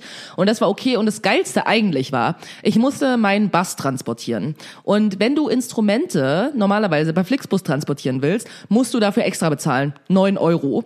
Und du kannst dir nicht mal sicher sein, ob die den überhaupt mitnehmen, weil äh, du kannst nur bis zu 24 oder 48 Stunden, also ab 48 Stunden vorher, musst du quasi da anrufen, sagen, hey, übrigens, ähm, ich war äh, da und da und ähm, kann ich zufällig mein Instrument mitnehmen? Und dann sagen die so, ah nö, wir haben leider keinen Platz, aber du hast den Bus halt schon gebucht, da musst du ihn stornieren. Und pff, so ist halt voll kacke und du musst halt 9 Euro sowieso extra bezahlen. Plus die Preise sind gerade echt absurd, dass ich dachte, okay, für 17,99 zwei Personen und kein extra äh, Zahlen irgendwie fürs Instrument, geil. Das hat mich überzeugt. Okay, das macht auch wirklich Sinn. Also gerade mit dieser Instrumentsache. Ja, ich bin äh, heute ja nach Leipzig mit dem Flixbus gefahren und da bin ich äh, diesen, ich nehme mal einen relativ neu ausgebauten äh, Fernbusbahnhof äh, Bahnhof da. Nicht neu, ich war lange nicht mehr Leipzig anscheinend. Es ist einfach die Tiefgarage, ehrlich gesagt. Okay, also die, die Tiefgarage, in die Tiefgarage reingefahren. Und da hat äh, Blabla äh, Bus quasi ähm, äh, gegen Flixbus dort Werbung gemacht oder so, hallo, ne, so, lieber Flixbus, äh, war es nicht lange Zeit einsam, da draußen allein zu sein. Und, so. Kampfansage. und Kampfansage, ja, und das fand ich, das hat, das fand ich echt witzig tatsächlich. Und dann habe ich mich die ganze Zeit noch gefragt, ob sie mit Corny eine Kooperation haben, weil die echt verdammt viele Cornys verschenken müssen. Ja. Und weil das auch irgendwann ins Geld geht, Corny-Riegel zu verschenken. Und die dann so herangetreten sind, hallo Corny, wir sind hier von Blablacar, wir wollen unbegrenzten Zugriff auf alle Schokoriegel von euch. Ähm, darüber habe ich mir Gedanken gemacht. Das ist mein Gehirn los, so. Ja. Hast du wenigstens zwei Riegel genommen? Nee, ich habe einen Riegel genommen, ich habe ihn auch nicht, äh, doch, ich habe ihn dann irgendwann gegessen, weil ich echt mega Hunger hatte, weil wir nämlich im Stau standen und insgesamt fast fünf Stunden gefahren sind. Irgendwann hatte ich schon großen Hunger und dann habe ich den gegessen. Aber Lemmy hat halt keinen genommen, weil er keinen wollte, wo ich dann dachte, hättest du mal einen genommen, dann hätte ich den nämlich essen können. Naja, so Aber halt. ich muss mal fragen, also war es das dann wert? Also man steht fünf Stunden, ist man mit dem Ding dann unterwegs und zahlt 17 Euro? Wenn man sehr pleite ist, so wie ich, dann ähm, ja, lohnt sich das schon. Weil ich denke, bei äh, Okay. Flixbus hätte ich nämlich sonst, also momentan, ich glaube, die Preise waren irgendwie für zwei Personen so 24 Euro, 25 Euro, dann plus nochmal 9 Euro, bin ich schon bei über 30 Euro, dann bin ich fast bei dem Doppelten. Ähm, dann war ich so, ja doch, äh, hat sich dann doch schon gelohnt. Aber ja, es war halt, äh, im Stau stehen kannst du halt immer. Und ich meine, mit dem Flixbus stand ich auch tausendmal im Stau und er kommt auch andauernd zu spät, weil also gerade irgendwie Berlin, dann kommt der irgendwie oft von irgendwo her und bla und hat halt lange Strecken und damit kommt Flixbus fast auch immer zu spät, wenn ich nach Dresden fahre, wo ich denke, ja, im Endeffekt kommt es aufs Gleiche drauf hinaus. Okay, gut. Das heißt, wir hatten jetzt mal einen Live-Erfahrungsbericht sogar vom neuen äh, äh, Blabla-Car-Bus. Seht ihr mal, ihr kriegt ja alles umsonst. Testberichte von Vier-Sterne-Hotels, Blabla-Car, mit Corny-Riegel Ich Berichte. müsste kurz mal fragen, ob das hier eigentlich auch Product Placement schon ist, so ein bisschen hier in dem Hier, Podcast. wir, wir kriegen ja keinen Cent dafür. Das ist ja, Ja. alles unabhängige Tests. Wir kriegen noch nicht mal einen Corny-Riegel. Noch nicht mal das bekommen wir. Nix kriegen Kauf wir. dir morgen ein. Nix, gar nix, gar nix, nee. Ich kann aber gerne noch mal Hashtag Werbekennzeichnung sagen. Ja, ja, mach mal. Einfach nur, Besser einfach nur aus Sicherheit. Falls ihr von Corny zuhört, wir nehmen Riegel. Aber nur die mit Erdbeer. Hm, nee, also ich muss sagen, ich mag die Corny-Riegel sogar ohne Schokolade am liebsten. Die so... Ja. Die hier- plain ja, sind. Die plain sind, genau. Hier wird Ja. Kopf geschüttelt. Ja, Bei die- Schokolade, oder was? Schokolade, Schokolade. Ja, also die Banane Plain noch gab's, die Plain gab's im äh, Blabla-Bus. Also wäre das was für dich gewesen, Cutie. Ach, voll gut. Hättest ja mal ein paar mehr. Hättest ja mal so gesagt, ich hab da jemand zu Hause. äh, okay. Also, Ma MFG Mafia. Äh, ich habe mal gegoogelt, was überhaupt Mafia so heißt. Ne? Man benutzt das ja einfach so, ganz häufig oft im Sprachgebrauch, äh, wenn man von seinen Andauernd. Partnern geredet. Andauernd. Äh, und zwar ist das eigentlich die Bezeichnung eines streng hierarchischen, hierarchischen Geheimbundes und äh, die natürlich Macht durch Erpressung, Gewalt und politische Einflussnahme nehmen. Die Wurzeln liegen im Sizilien des 19. Jahrhunderts und heutzutage wird die Mafia auch als Cosa Nostra bezeichnet und nicht als Mafia. Ja, diese, da gibt's auch diesen Journalisten, der über die auch berichtet hat, ein Buch geschrieben hat und krass bedroht wird. Ich glaube, der lebt sogar in Deutschland, weil er so Okay. harte Todesdrohungen bekommen hat von der Cosa Nostra in Italien. Ja, das ist spannend. Das ist, Es- äh, ja, es gibt ja, auch ein das Sp- ist krass auch. Es gibt auch ein Spiel, das heißt La Cosa Nostra. Und ähm, das ist so eine Art, naja, so ein Strategiespiel-Ding. Und das habe ich irgendwie einmal gespielt, irgendwie bei so einem Spieleabend. Und du bist quasi äh, ein Mafia-Boss. Äh, so eine Überraschung. Und du hast so verschiedene quasi so Handlanger, irgendwie ist alles in so Karten und so. Und es geht im Endeffekt am Ende darum, wer am meisten Kohle hat. So, ne? Und du musst halt immer so mit den anderen Mafia-Bossen irgendwelche Deals schließen mit, die dürfen welche, irgendwelche Handlanger von dir benutzen, aber dafür sind die dir dann Gefallen schuldig, bla bla bla. Und die kannst aber auch brechen, irgendwie diese Abmachung, die du da hattest. Aber da hast du den vielleicht nicht mehr auf deiner Seite, bla bla bla. Ich habe das Spiel zum ersten Mal gespielt. Die Anleitung war so kompliziert, dass wir eine Stunde brauchten, um das Spiel zu verstehen. Aber ich habe gewonnen. Klassiker. Es hätte mich auch nicht unbedingt gewundert, wenn, also mich gewundert, wenn du so ein Spiel verlierst. Ja, you see. Trotzdem Blabla-Carbus. ja, es hat noch nicht so gut funktioniert bisher für mich. Also in real life leider. Ja, die Mafia hat auch nur, also ist ein reines äh, Patriarch, äh, nur männliche Mitglieder. Das wäre sowieso das Ding, habe ich mir auch überlegt, was wäre jetzt, wenn so alle Frauen der Mafia sich mal zusammenschließen und sagen, fickt euch, wir machen hier das unser eigenes Ding drauf. Wir haben jahrelang mitgekriegt, wie die ganze Scheiße hier abläuft und wir machen so eine, so eine Hausfrauen-Mafia. äh, die, man- die man dann nicht, äh, wie könnte man die denn nicht nennen, nicht, nicht Cosa Nostra, äh, Cosa Home, Home 24. Ja, Und genau.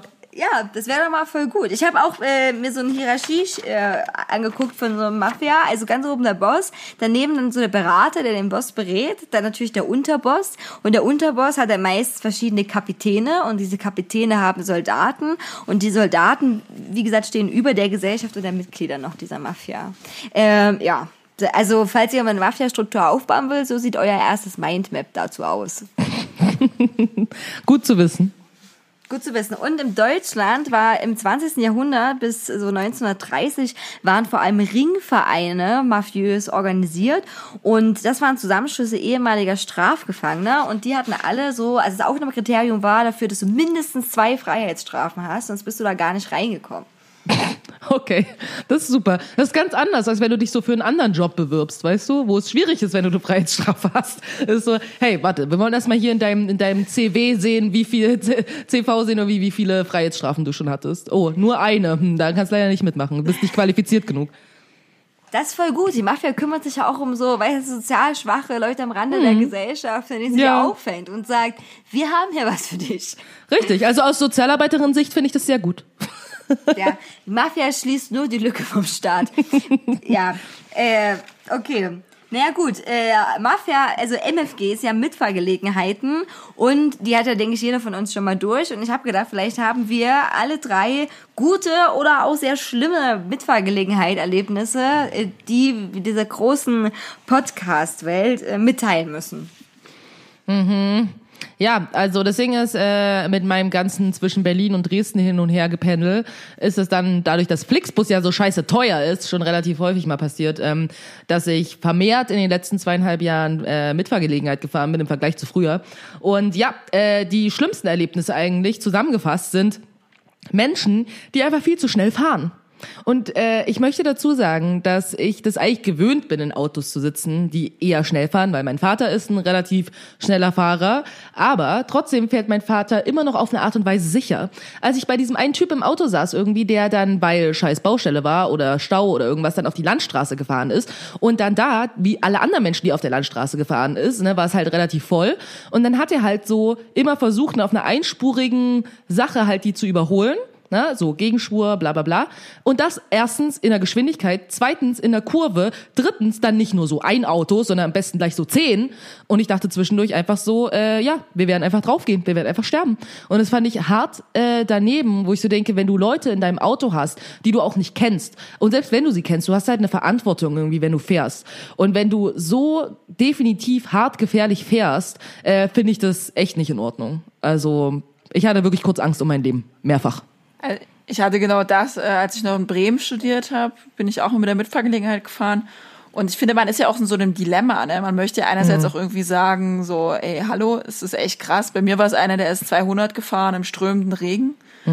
Und auch wirklich, also wirklich so Aquaplaning-Gefahr auch. Oh, scheiße. Und äh, ist auch mal aufgefahren auf irgendwelche Leute und du denkst du so, ja, eigentlich müsste ich jetzt auch sagen, ey, sorry, aber du musst, bitte fahr langsam oder ich steig halt aus. Aber an der Autobahnhaltestelle irgendwo stehen. Und das Geile war, dann, ich habe meine Mutter das dann erzählt. Meine Mutter hat dann gesagt, gib mir den seine Nummer, ich ruf den an.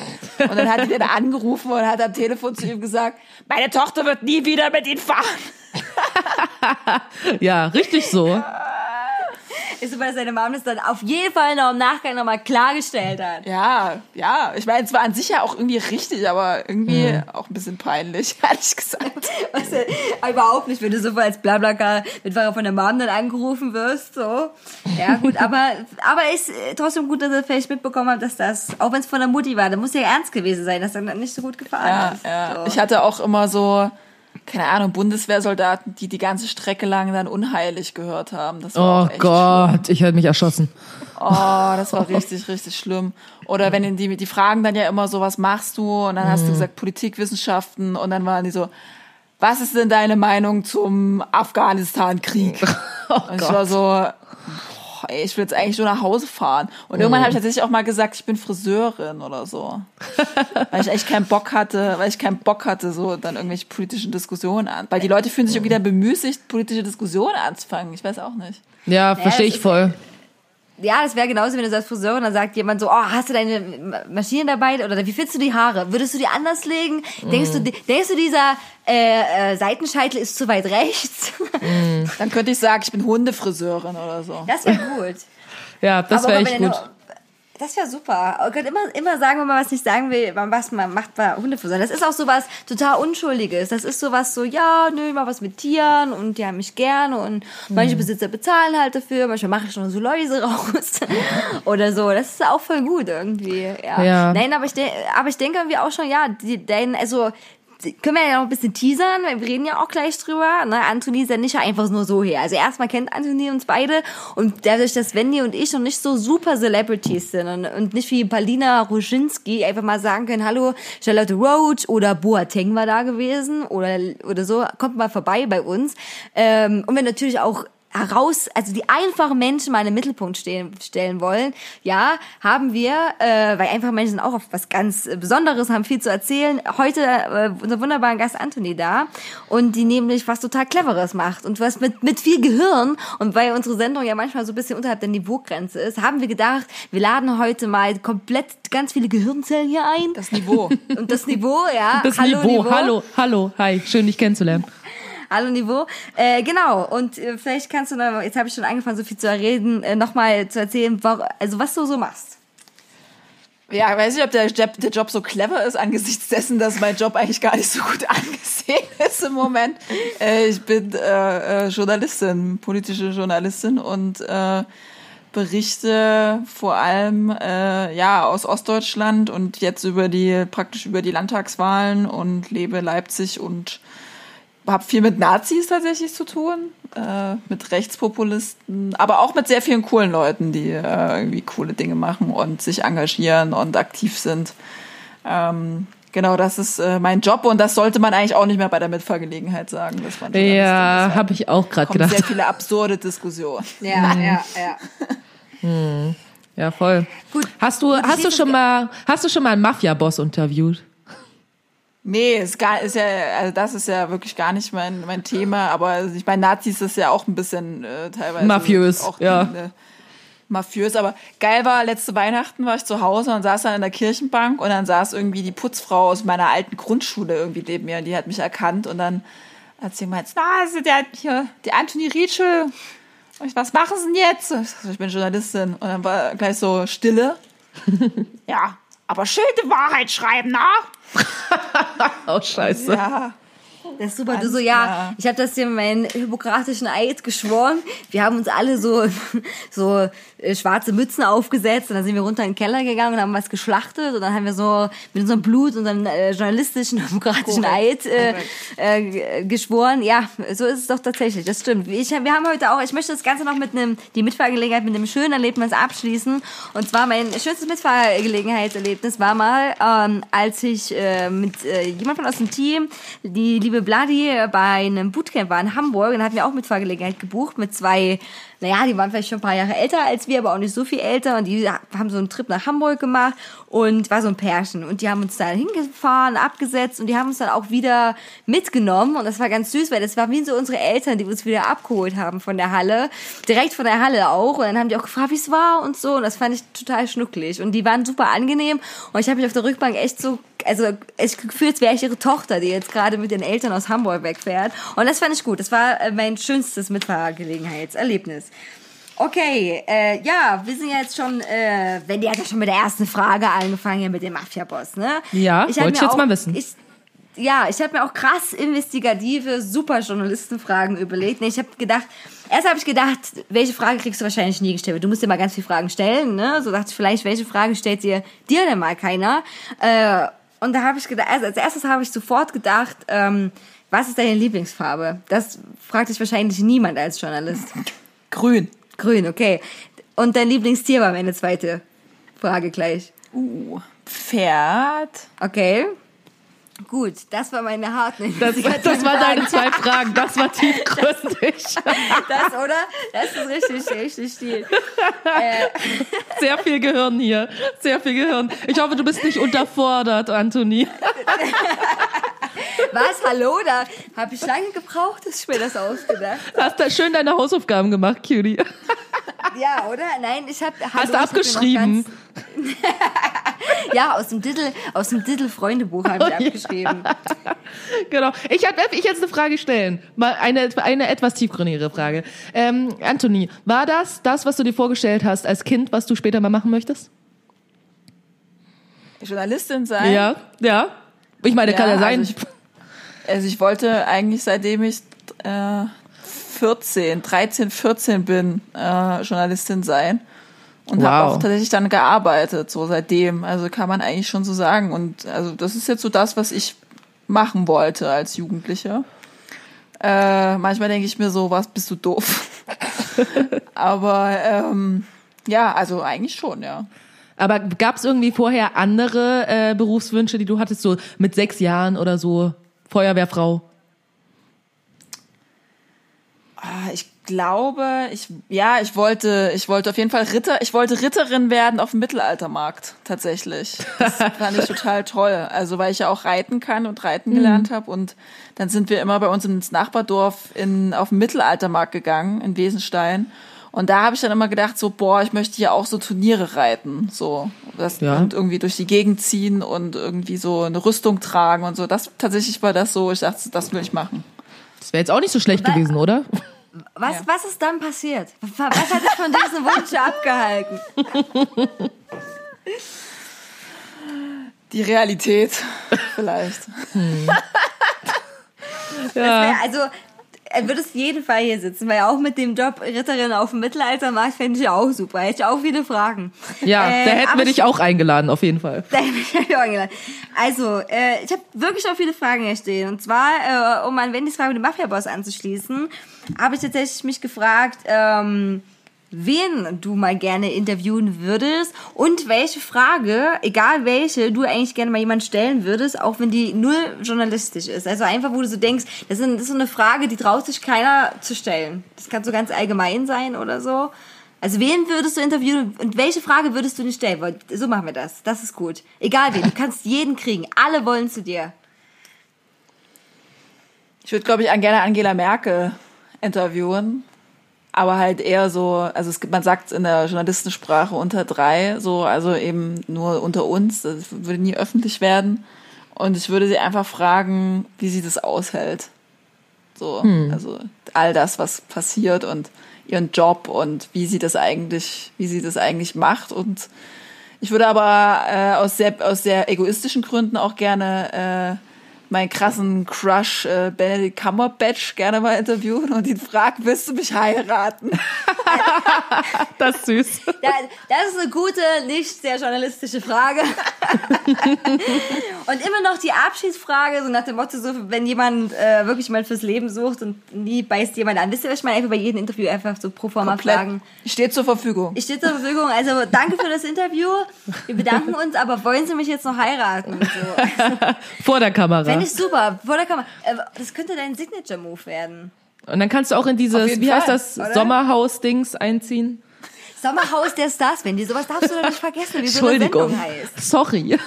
Ich bin so unprofessionell. Okay, jetzt darf ich, jetzt darf ich eine Frage stellen. Ähm, Okay. Genau, und zwar wäre auch meine Frage so, gerade weil ja auch gerade Journalismus oder Journalistinnen sind jetzt nicht unbedingt die beliebtesten Menschen in diesem Land, würde ich jetzt mal behaupten.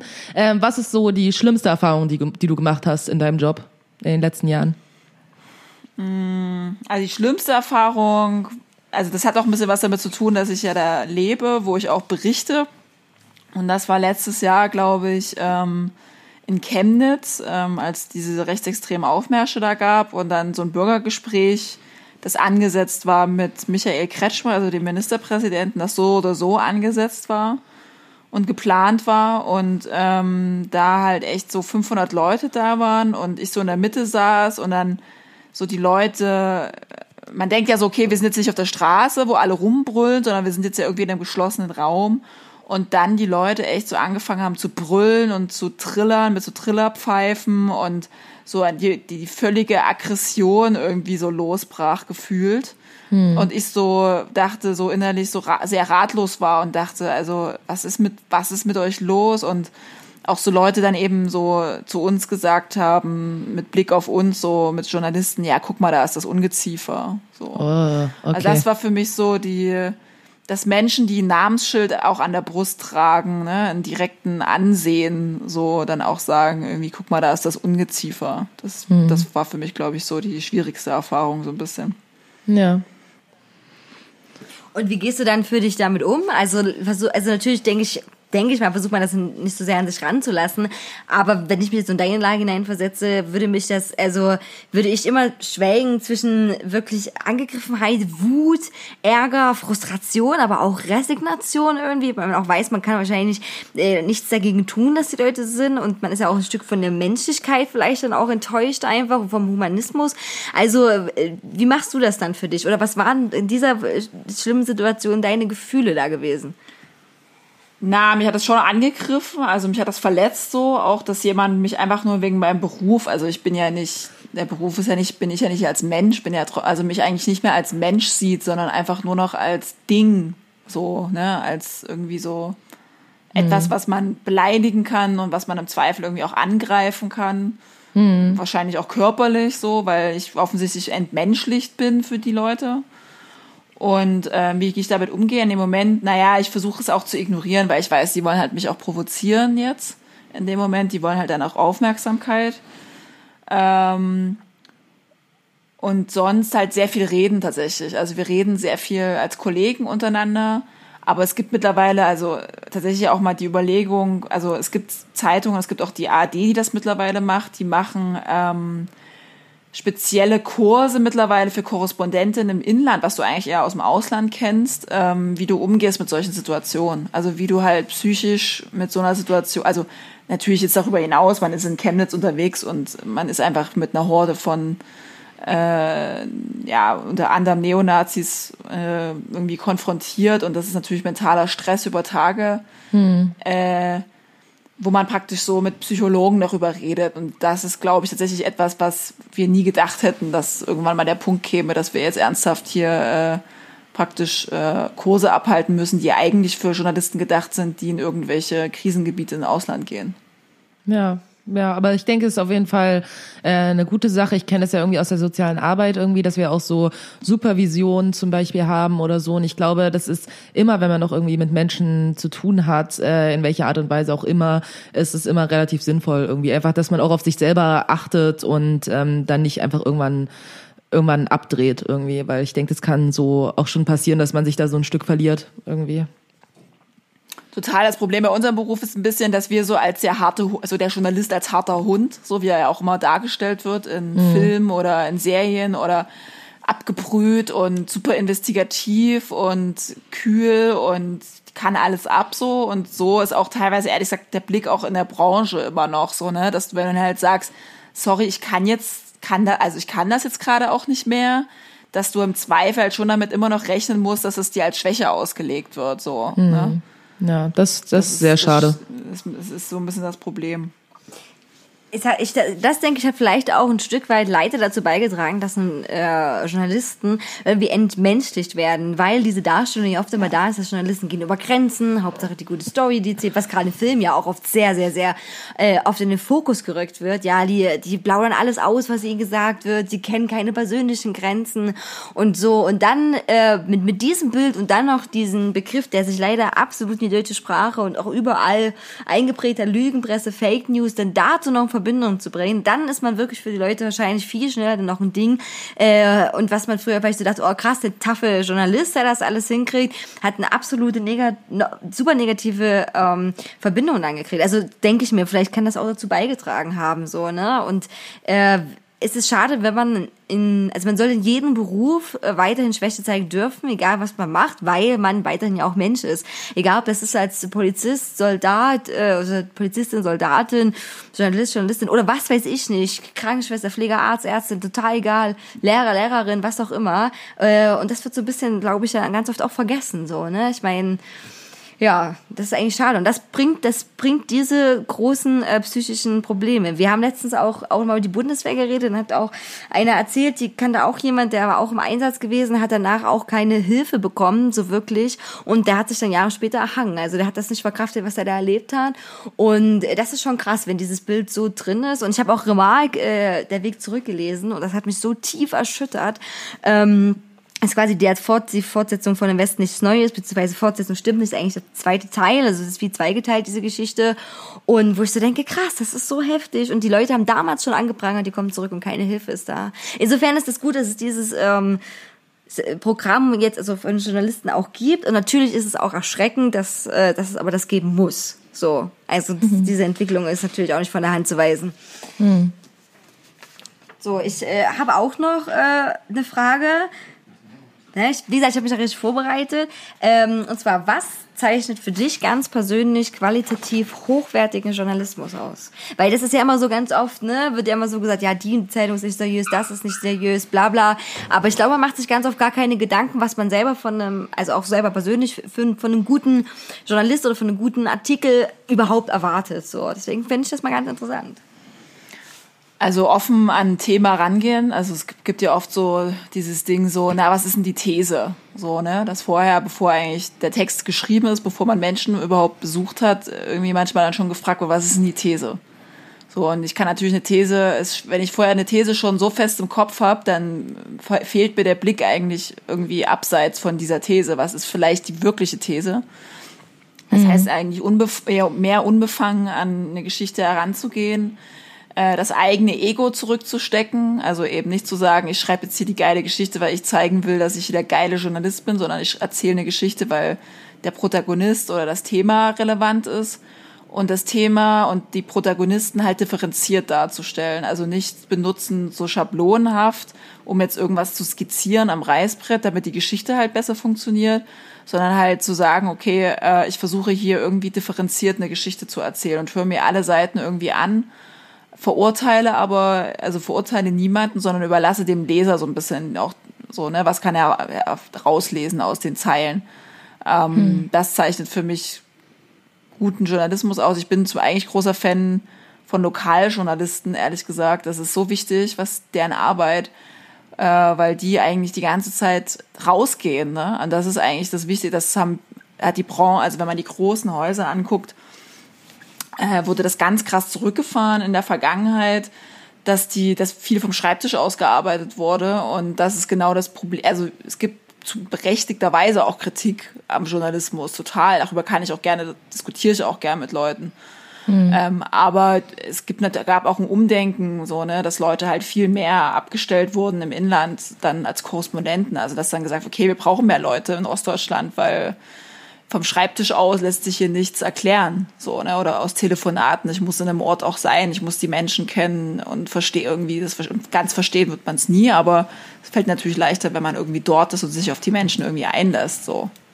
Ja, das stimmt. Findest, findest du, dass diese äh, voreingenommene Meinung tatsächlich viel zu häufig in Texten vorkommt, gerade in diesen, also in der heutigen Diskussion? Weil ich selber habe persönlich sehr häufig die Meinung, dass ich fast kaum Texte lese, die nicht irgendwie geprägt sind und in eine Richtung schon gehen, so. Also du, ne, zu teils, teils. Es sind immer manchmal wieder so Sätze drin, die schon ganz deutlich die Meinung auch des Journalisten darlegen und wohin das, der Artikel gehen soll. Und man hat natürlich auch Häuser, wo man sagt, okay, die schreiben eher äh, Mitte, die schreiben eher so ein bisschen schon sehr konservativ, die schreiben eher so ein bisschen anders. Also hast du selber auch den Eindruck, dass das so ist? Also Haltung finde ich ja grundsätzlich völlig in Ordnung, so ne. Also wir, äh, es ist natürlich so, dass ich zum Beispiel für also für ein, für ein Haus arbeite, das äh, wo klar ist, dass es hat eine gewisse liberale Haltung und das finde ich auch völlig, also ne, also wer halt was anderes lesen möchte, findet ja auch andere Blätter.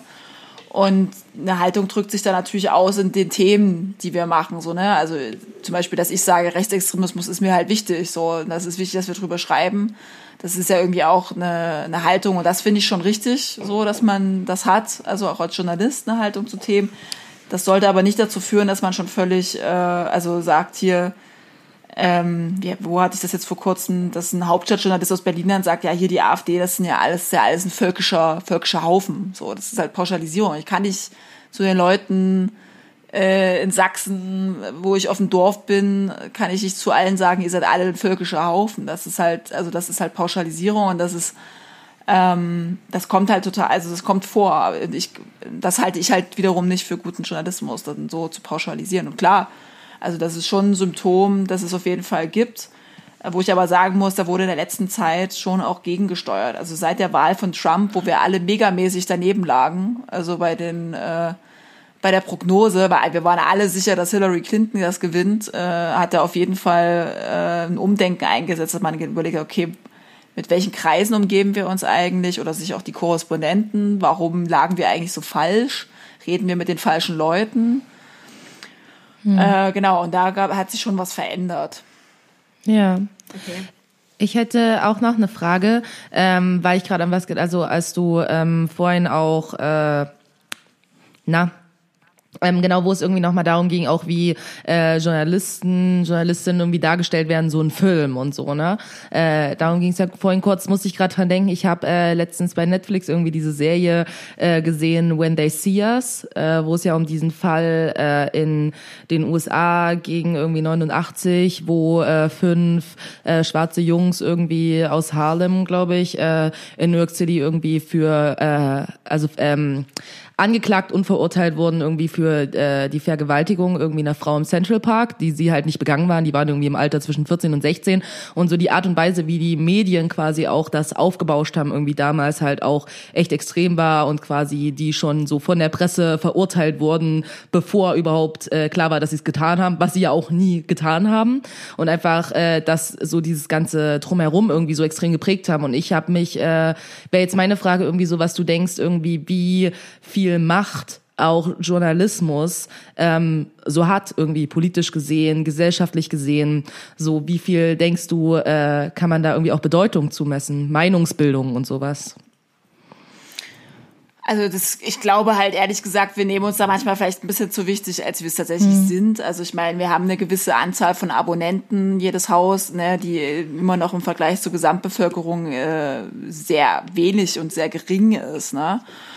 Ähm, natürlich hat, äh, wie wir, also ich arbeite für die Süddeutsche unter anderem. Man kann indirekt sagen, die Süddeutsche hat zuletzt das äh, österreichische Regierung äh, gestürzt, könnte man so sagen, ne? mit, mit, mit investigativen Ja, ja, ja, Recherchen. stimmt, das habe ich gesehen. ja. Ähm, von daher ist die Macht natürlich recht groß und wenn wir uns jetzt angucken, jüngst, eine jüngste Geschichte, die ich wahnsinnig gefährlich fand, äh, wo die Bild-Zeitung darüber berichtet, dass in Leipzig zwei äh, Kindergärten äh, offensichtlich entschieden haben, kein Schweinefleisch mehr anzubieten, weil, ja. weiß ich nicht, eine oder zwei Personen, äh, Kinder so, keine Ahnung, Muslime sind und das ist halt einfach eine Entscheidung, die in dem Kindergarten getroffen wurde. Das geht eigentlich jetzt auch überhaupt, es hat gar keine Relevanz, also für mich hat das gar keine Relevanz einfach. Und dann berichtet eine Bildzeitung darüber und dann entsteht eine dermaßen Dynamik, die am Ende dazu führt, dass Polizisten einen Kindergarten bewachen müssen, weil Kinder bedroht werden.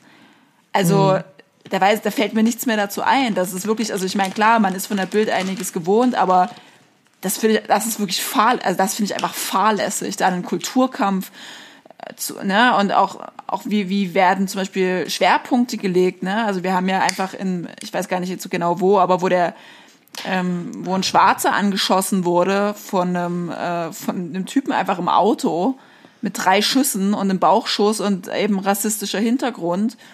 Ähm, ja, also manchmal fragt man sich schon, okay, wir diskutieren jetzt hier ernsthaft über Schweinefleisch in der Kita und aber es wurde jemand auf offener Straße irgendwie angeschossen aufgrund von Rassismus. Also das ist irgendwie ähm,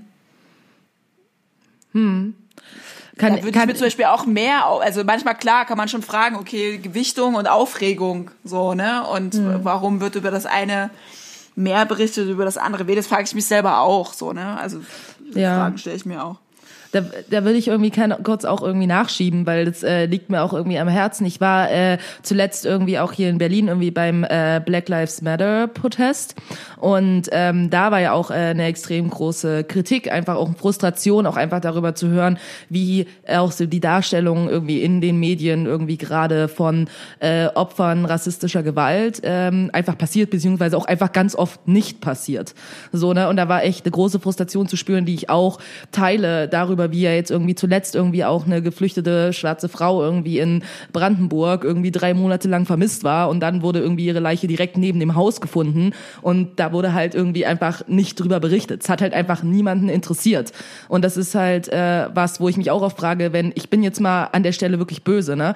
Über Bildzeitung, ja? Die BZ irgendwie hier in Berlin, irgendwie diese eine Frau, weiße, blonde, blauäugige Frau, die hier irgendwie verschwunden ist irgendwie letztes Jahr, darüber hat die Bildzeitung jeden Tag berichtet, über Wochen. so. Und über andere Menschen und über andere Schicksale so es interessiert halt niemanden. Und das ist was wo was mich auch oft verärgert wenn ich ich versuche auch irgendwie mich zu informieren und zu lesen. Und ich lese ganz viele Dinge einfach nicht so und das äh, finde ich persönlich irgendwie wirklich schrecklich und ich frage mich manchmal neben dem dass es auch einfach Rassismus ist frage ich mich wie das kommt irgendwie dass äh, doch viele äh, viele ähm, ja Zeitungen oder ähnlichen sich einfach für bestimmte Dinge nicht interessieren die ich durchaus für wichtig halte Die Antwort ist sehr traurig. Äh, es gibt zu wenige Menschen mit Migrationshintergrund in den Redaktionen. ja das wäre jetzt auch meine Hypothese gewesen ja Also das ist einfach so. Ich merke, also klar, ist jetzt kein guter Vergleich, weil ich bin weiß, ich bin trotzdem privilegiert, aber ich komme halt aus Ostdeutschland. Und der Osten wurde ganz lange in meiner Redaktion so gesehen, ja, da haben wir keine Leser. Äh, so, warum sollen wir jetzt da mehr Leute hinschicken? Und, ne, und da ist auch ein bestimmter Blick drauf, so Nazis, AfD, so, das war's. Ne? Und einfach dadurch, dass wir, also dass so dass ich auch da war oder dass jetzt wir halt zu dritt zum Beispiel sind in unserem Büro da in Leipzig, wir schmettern halt derzeit ganz viele Geschichten ab. Also wir sind halt diejenigen, die sagen können so, okay, pass auf, wir sind hier vor Ort, ich habe die und die Lebensrealität und euer, und ne und den, den und den Spruch könnt ihr euch jetzt mal klemmen, so. Ja Ne? ich Und gut Äh, wenn ich darüber nachdenke, wie ne, der Anteil, was Diversität betrifft, von, von Menschen mit Migrations bei uns in der Redakt mit Migrationshintergrund bei uns in der Redaktion, das ist sehr gering. Also ich bin super happy, dass wir endlich mal jemanden haben, die, eine junge Frau, äh, die Arabisch spricht. Ja, ja. wirklich mal jemanden haben, der, der fließend Arabisch sprechen kann und natürlich eine tolle Journalistin ist, so ja ne, weil die ein ganz andere, die bringen ganz andere Geschichten mit, ganz andere Themen, so, ne, die, wenn da irgendein Journalist von der Tagesschau ein Buch über Moscheen rausbringt, äh, der das sehr popu populistisch ist, die nimmt das Buch halt auseinander. So, weil die halt Ahnung hat davon. So, ne? ja Und das ist halt echt das Problem, dass wir einfach zu wenige Leute leider haben, die dann natürlich, na klar, wir könnten uns selber auch sagen, hey, wir müssen da mehr aufmerksam sein, wir müssen da viel stärker hingucken. Aber klar, so, ne, wir sind halt nicht betroffen von diesen Dingen. Und äh, oft sind natürlich Sachen, die, ne, für die wir uns interessieren, haben auch was damit zu tun, wie betroffen wir von bestimmten Dingen irgendwie sind. Und ich bin nicht von Rassismus betroffen. Ähm, Ich bin höchstens von Sexismus betroffen ja ähm, und kann in der Richtung halt was sagen. Aber ja, Rassismuserfahrung habe ich und ne, und äh, passiert immer wieder, dass man dann denkt, so ja, stimmt, irgendwie hätten wir mehr machen müssen.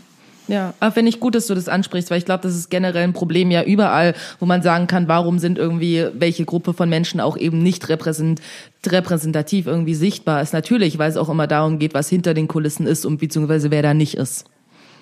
Ja. Es ist ja auch so auch so ein Punkt äh, so mit der Glaubhaftigkeit, ne? Also wenn wenn eine weiße deutsche Journalistin über Rassismus schreibt ohne Migrationshintergrund oder irgendwas, die auch von hier kommt, dann dann würde also würde ich also ne als Personengruppe, die das betrifft, mich auch nicht wirklich verstanden fühlen, auch denken, okay, das ist super, dass sich vielleicht jemand interessiert, aber warum schreibt das keiner von uns, Ja. der das auch Ja. erlebt und äh, ne also da, da, das da würde auch diese diese Zielgruppe tatsächlich ähm, und das, denke ich, so sehen und aber auch die Leute, die das lesen.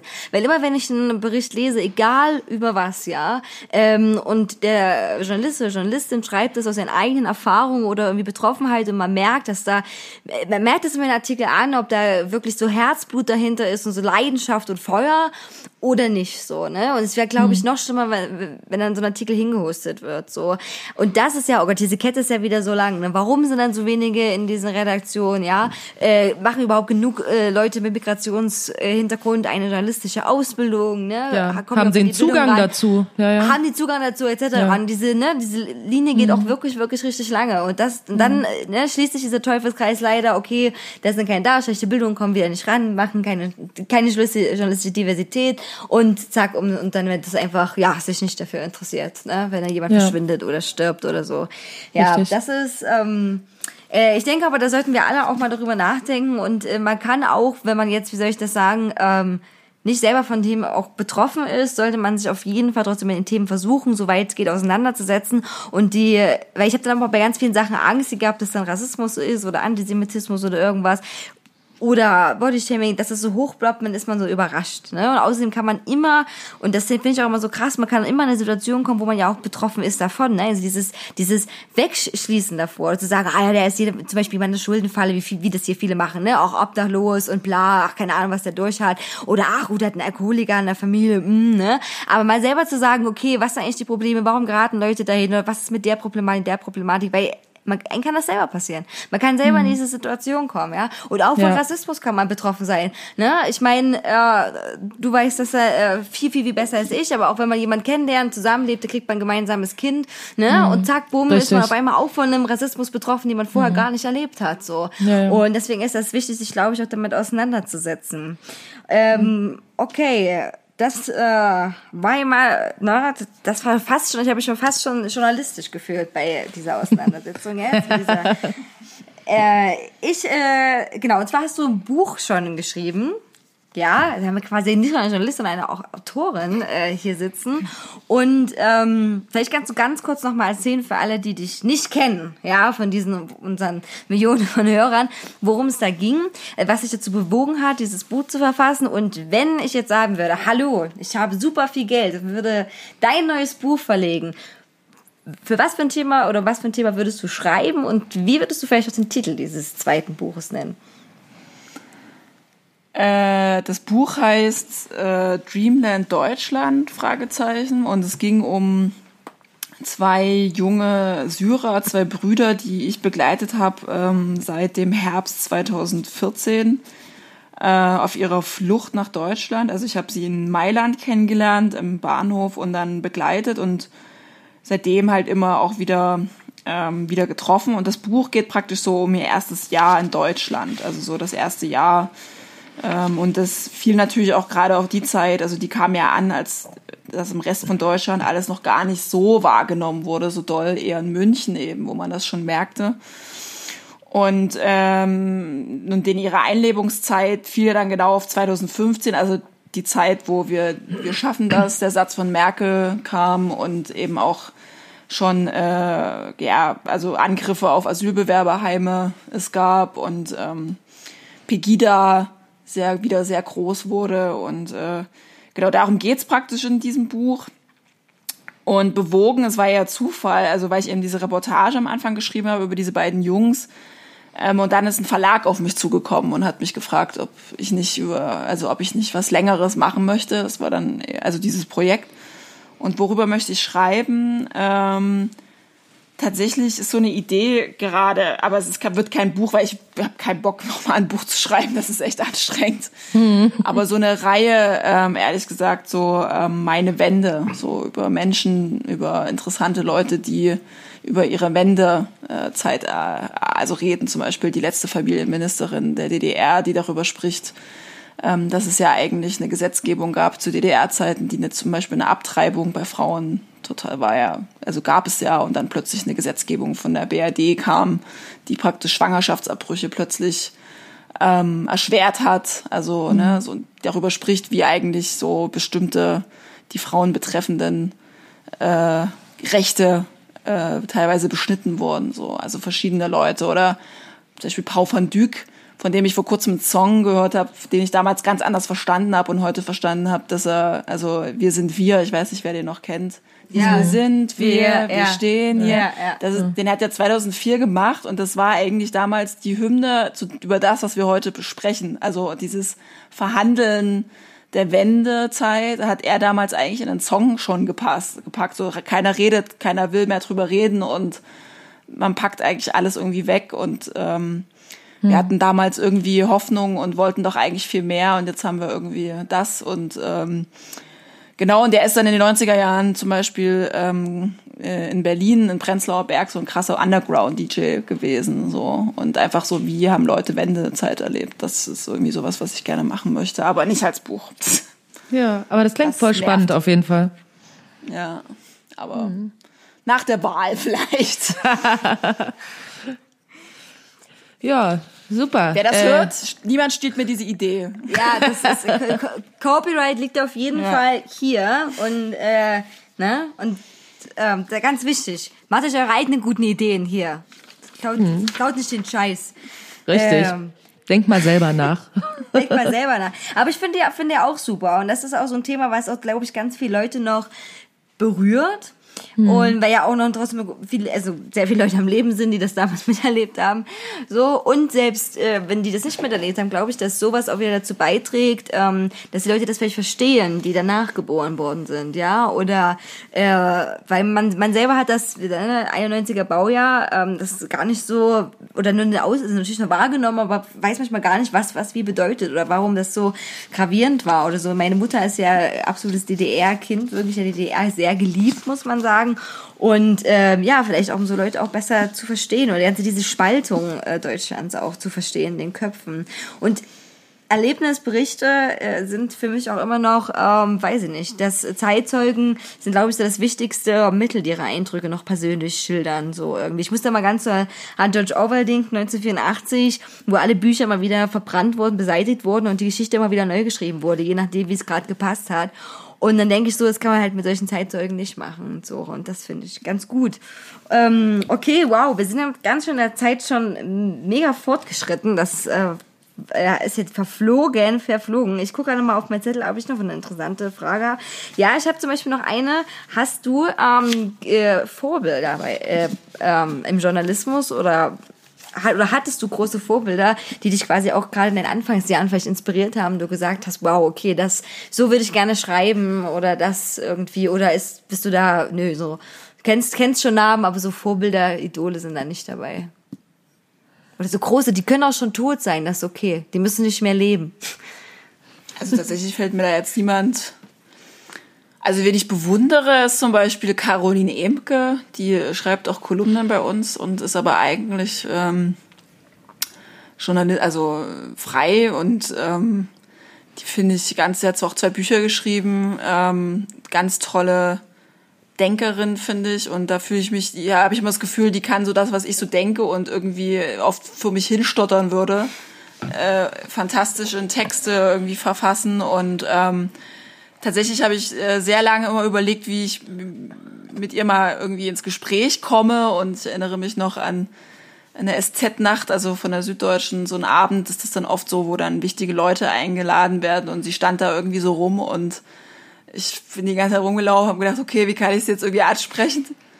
Und habe es für dich getraut und dann ähm, habe ich sie bei einer Nazi-Demo getroffen am Rand und dann habe ich gesagt, jetzt gehe ich dahin und sag mal Hallo. das ist süß. Na, na, na, du auch hier? Du auch hier. und was läuft? Genau, ja, schön. Und, äh, ja, also dies, also jemand so einfach für so ihre Art Gedanken zu verfassen und auch Gedanken zu der jetzigen Zeit auf einem. Ich bin einfach selber nicht sehr meta so in meinem Denken. Also so, ne, ich habe halt viel, aber halt gerne mit wirklich mit Menschen zu tun, mit bestimmten Realitäten und rede mit denen und zeichne deren Realität nach. Aber so dieses philosophische, das habe ich jetzt zum Beispiel nicht so ganz und auch die Art, mich da irgendwie so auszudrücken und irgendwie weiter zu denken und ähm, das, äh, das bewundere ich tatsächlich an ihr. Okay. Mhm. Da, das war doch äh, ein super Sch Schlusswort für unser kleines Interview, was wir heute mal mit dir geführt haben. äh, Seiten total verkehrte Welt, verkehrte Welt. Ähm, und wir kommen jetzt noch zu, also erstmal vielen, vielen Dank, dass du da warst, dass du gesagt hast, klar, opfer ich meine freie Urlaubszeit hier in diese wunderbaren... Klar, fahre ich mit dir in den Urlaub, um diesen Podcast ja. aufzunehmen. ich so, du, wir können das nur hier machen. Also nur hier können wir uns frei entfalten. Wir müssen dahin fahren. Wir müssen.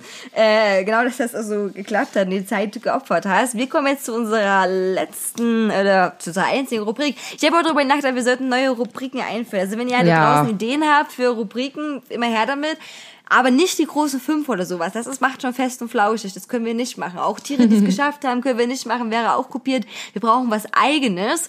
Äh, unsere eine Kategorie noch ist, ist Songraten. Und zwar, bevor ich es nochmal vergesse, alle, die einen Song raten wollen, ihr macht einfach mit bei dem Hallo, ich will so eine Tasche haben. Und schreibt einfach bei Instagram oder unsere E-Mail-Adresse besserwarschen.gmx.de. Und alle Songs könnt ihr auch in der Playlist Hauptsache man kann dancen auf Spotify hören. Folgt doch einfach dieser wunderbaren Playlist. Tolle Sommernächte warten noch auf euch und diese wunderbaren Songs, die da bunt gemischt äh, gesammelt sind von euren Lieblingspodcasterinnen. Wir haben jetzt schon mehrere Follower, Wendy. Wir sind nicht nur wir beide. Ja, perfekt. Läuft doch bei Juhu. uns. Es geht vorwärts, es geht vorwärts. Und äh, kommen wir mal zur Auflösung von letzter Woche. Was waren deine zwei Songs, Wendy? Ja, ich muss ja auch zugeben, ich habe den zweiten ein bisschen verkackt. Äh, das lag aber daran, dass ich, glaube ich, einfach schon zu viel Pfeffi-Intus hatte an dem Zeitpunkt. Ähm, aber äh, Was? deswegen bezweifle ich bezweifle, dass irgendjemand den zweiten Song erkannt hat. Aber ähm, der erste war auf jeden Fall von äh, Lizzo, Juice. Ist ja gerade irgendwie auch äh, eine sehr angesagte Künstlerin. Da dachte ich, das erkennt vielleicht die ein oder andere Person. Und mein zweiter Song war von Weezer, Klassiker Buddy Holly. Ja, den, den habe ich tatsächlich auch. Buddy Holly ist äh, ja bekannt. Hat Visa Album rauf runter gehört. Meine zwei Songs waren äh, Mother Starter von Miley Cyrus, der ganz aktuell ist. Den kenn ich nicht. Nee, also der, Nee. der könnte dir eigentlich, der könnte dir eigentlich gefallen. Das glaub Video ich. gucken mit äh, hier äh, Vagina mit Stacheln und so. Ah, Ja, ist wow. Muss ich mir mal angucken. Richtig. Und sie hat einen sehr hautengen, roten, sehr gut aussehenden Body an, also komplett. Und äh, sehr viele diverse Leute sind auch in diesem Video äh, zu sehen. Und ich, was ich sehr sympathisch finde, auch ähm, Miley teilt immer auf ihren Insta-Account, wenn Leute ihr Videos schicken, wie sie diesen Song singen. Und das finde ich irgendwie so, ja, das kaufe ich ihr total ab, tatsächlich, dass sie sich einfach freut, dass Leute ihren Song singen. Und äh, das finde ich gut. Mein zweiter Hit, da habe ich dann im Nachhinein gemerkt, ich war halt auch schon ein bisschen betrunken gewesen, dass ich wahrscheinlich, wahrscheinlich ein bisschen falsche Tipps auch gegeben habe, weil man hätte denken können, äh, ähm, es ist äh, Wind of Change von Scorpions, aber es war tatsächlich Scorpions Send Me an Angel. Ah, ich dachte nämlich, es wäre Wind of Change gewesen. Ja, genau, genau. Und ich war, ich war, das habe ich mir echt, ich bin nachts aufgewacht, schweißgebadet und dachte so, oh mein Gott, du hast das total ver, also ich wollte eigentlich sagen, die haben unter anderem die Hymne der Wende gemacht, aber Ja. nicht der Song ist die Hymne der Wende. Und das habe ich falsch rübergebracht. Also sorry an alle draußen, wenn ihr Wind of Change geraten habt, kann ich absolut nachvollziehen. Es war aber Scorpions Send Me an Angel, was eigentlich ein ganz cooler Song ist tatsächlich von Scorpions, muss ich sagen. Und der hat einen guten Sound, also ich mag den. Ähm, okay, Wendy, wir beide äh, haben uns für heute, Anthony und ich, noch ein bisschen was anderes ausgedacht. Und zwar werden wir, ähm, jeder von uns wird einen Song vom Englischen ins Deutsche übersetzen. Keine Angst, Leute da draußen, nicht der ganze Song. Denk vom Deutschen ja, ins Vom Deutschen Englische. ins Englische, sorry, ja genau, vom Deutschen ins Englische. Es war richtig. Vom Deutschen, Deutschen ins Englische. Äh, ja, dank, danke, vielen Dank, meine Co-Moderatorin heute. Das Niveau. Da- Das Niveau, ja. Es Das ist auch Niveau. schon spät. Wir hatten eine lange Autofahrt. Und äh, genau, und äh, wir werden beide die Songs füreinander aussuchen. Also ich weiß nicht, welchen Song ich jetzt gleich ein paar Strophen oder ein, zwei Strophen übersetzen muss. Und Anthony weiß jetzt aber auch nicht, welchen Song ich hier aussuche. Ähm, und das, ich glaube, es wird gut. Okay, also aber äh, nochmal, also ich ich suche jetzt quasi einen Song auf Nein, Deutsch. Du machst, Doch. nein, du machst das, du machst das wie, also wie du kannst, da- also ich würde sagen, du, du bist diejenige, die von uns musikalisch ist. Und diese Dreiergruppe Okay. bist du auf jeden, also du bist unsere äh, Musician hier, weißt du? Okay, okay. Hey, ich habe in der Grundschule Akkordeon gelernt. Uh, Okay, du hast wow. dein Akkordeon, aber leider, leider nicht hier. Das wäre auch super gewesen. Wir könnten einen Akkordeon-Einspieler drin. Verdammt, wir nehmen das das nächste Mal mit.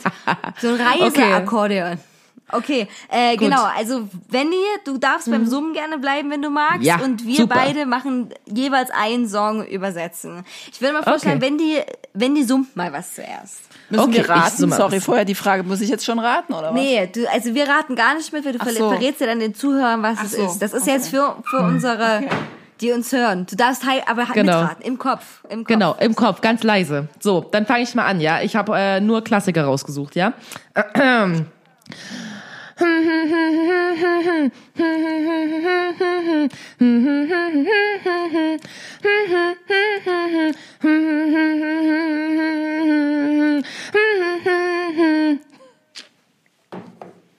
Das war's. Okay, ich hab's. Ich auch. Sehr gut. Ist Du darfst ist nicht sagen. Sa Nein, wir sagen es auch nicht. Ist ein, äh, ist ein super Song, auf jeden Fall. Ist ein super Ja, voll. Song. Okay, Soll, soll ich anfangen? Äh, soll ich anfangen mit übersetzen? Ich habe nämlich schon, ich habe den Song von dich im Kopf, aber ich muss noch den Lyrics suchen. Okay. Gut, ich übersetze just. Ich habe den Song vorher nicht, äh, vorher nicht ähm, gesehen. Okay. Um, you are really stupid. Uh, that's the reason why you're feeling good. It is your attitude. Um, all the time your blood is cooking. Um, everything uh, someone must explain to you because you know nothing. Um, probably not, uh, not at not what attitude means. Okay, hoc ist echt schwer. Ähm, gut, soll ich noch weiter übersetzen, weil sonst weiß. Ja, ich mach mal noch weiter. Ja. Das ist okay, das ist okay. Uh, your silence is just a uh, your violence is just a silence cry to love. Your boots uh, want um, oh shit um, what wants love. Ich fällt das Wort dafür nicht ein. Uh, you have never learned to speak right, and and your parents uh, have no time for you. Oh oh oh asshole. Ich weiß, was es ist. Okay, okay, gut. Das war ja gut. Oh Gott, das wenn das wenn das wenn das äh, Sina, ich weiß, du hörst das. Sina ist Englischlehrerin. Don't judge me, please. Don't judge me. Okay, soll, äh, soll Anthony erst mal weitermachen oder soll ich noch äh, den zweiten Nee. Song summen? Drop mal deinen zweiten Song. Okay. äh.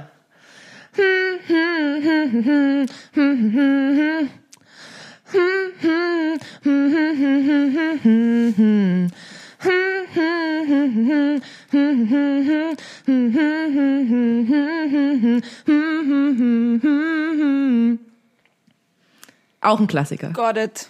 Got it. Sehr schön. Super. Diesmal unbetrunken. Also ich habe jetzt zwar mein Bier, was ich die ganze Zeit trinke, aber diesmal nicht so schlimm wie das letzte Mal, wo ich gar nicht mehr ging. Das, das ist gut. Warte, ich bin, ich bin auch gleich Gut, die sucht noch für mich. Nein, ich hab.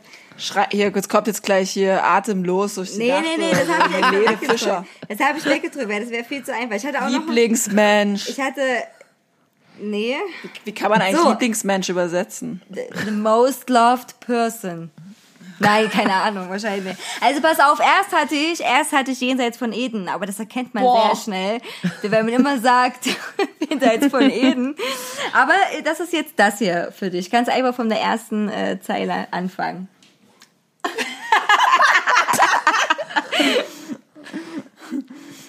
komm. I'm walking through the streets until midnight. In the past, I've done, I've loved to do it. And I didn't needed you. Not for that. I'm sitting on the bar. I'm drinking another beer. Uh, in the past, we were very often together here. But that's not doing anything with me. In front of me, there is a guy who, who looks like a bear. And I'm pretending that this would be your new guy or your girl. I don't know. But it doesn't do anything for me. It doesn't, I don't care. But suddenly, uh, I'm walking towards him and uh, and I tell him, uh, and I tell him, uh, leave my wife alone or my girlfriend alone. And he he asks me, "Are you stupid?" And I'm only thinking about you. Der ist echt hart zu Okay, übersetzen. ja. Der ist wirklich, ja, der ist, äh, kommt bald der Shit, I love ja. you. Ja. Damn, damn, I love you. I don't love you. Damn, I need you. I don't Okay. need you. Damn, Ja. I need you. Gut. I don't want you. I don't want to lose you. Ja, Ja, jetzt so hat's auch bei mir gerattert. Ja, jetzt weiß Oder? ich was. es ist. Ja. Aber, also so wäre der, so wäre der Song auf Englisch. Ich fand, du hast den aber ganz gut Ich übersetzt. dachte jetzt echt beim ersten Satz, ich ziehe durch die Straßen bis nach ist Mitternacht. ich, Also, oh nein, das Ja, musst du ja, rausschneiden. Das musst du rausschneiden. Das ist okay. Okay, Leute. Mein, Das mein ist jetzt Laptop. wirklich einfach, ja. Ja, also was- mein, der- mein Laptop sagt jetzt auch so, ist jetzt Schluss, ne? Also reicht jetzt. Okay, reich ist vorbei. Es war ein langer Podcast, es ein sehr schöner Podcast. Wir hatten wieder, äh, wie bei uns immer, ist äh, wenig Niveau, aber diesmal dank Anthony war wieder jetzt ein bisschen was dabei. Auf so Ja. ein paar serious, serious Themen mal wieder und ähm, trotzdem noch lachen, weil ansonsten macht das Ganze ja auch gar, gar keinen Spaß mehr. Äh, ich hoffe, ihr habt alle was gelernt. Ich habe viel gelernt. Man lernt jeden Tag irgendwas. Ich bin immer noch begeistert von diesem Parmesankäse. Ich werde mit den Gedanken heute Nacht einschlafen. Schön. Und äh, dann adieu nach Berlin, Wendy. Ja, äh, mach's gut. Danke, Antoni, dass du dabei warst. Und äh, es war schön, dich mal wieder zu sprechen. Ja, fand ich auch. Ja, cool. Dann äh, hören wir uns äh, Cutie und also ich und du. Ach, sorry, vielleicht habe ich doch schon zu viel Bier getrunken. Schön. Wir sehen uns und hören uns bald. Ja. Ja. Okay, macht's gut. Ciao. Servus, servus, servus. Servus, grüezi miteinander. Und das war's heute mit Besser war schon. Der Podcast ist zu Ende und wir sind immer noch zu Hause. Wir freuen uns, dass ihr alle zugehört habt und den nächsten Podcast kriegt ihr in zwei Wochen. Mit wem? Mit uns.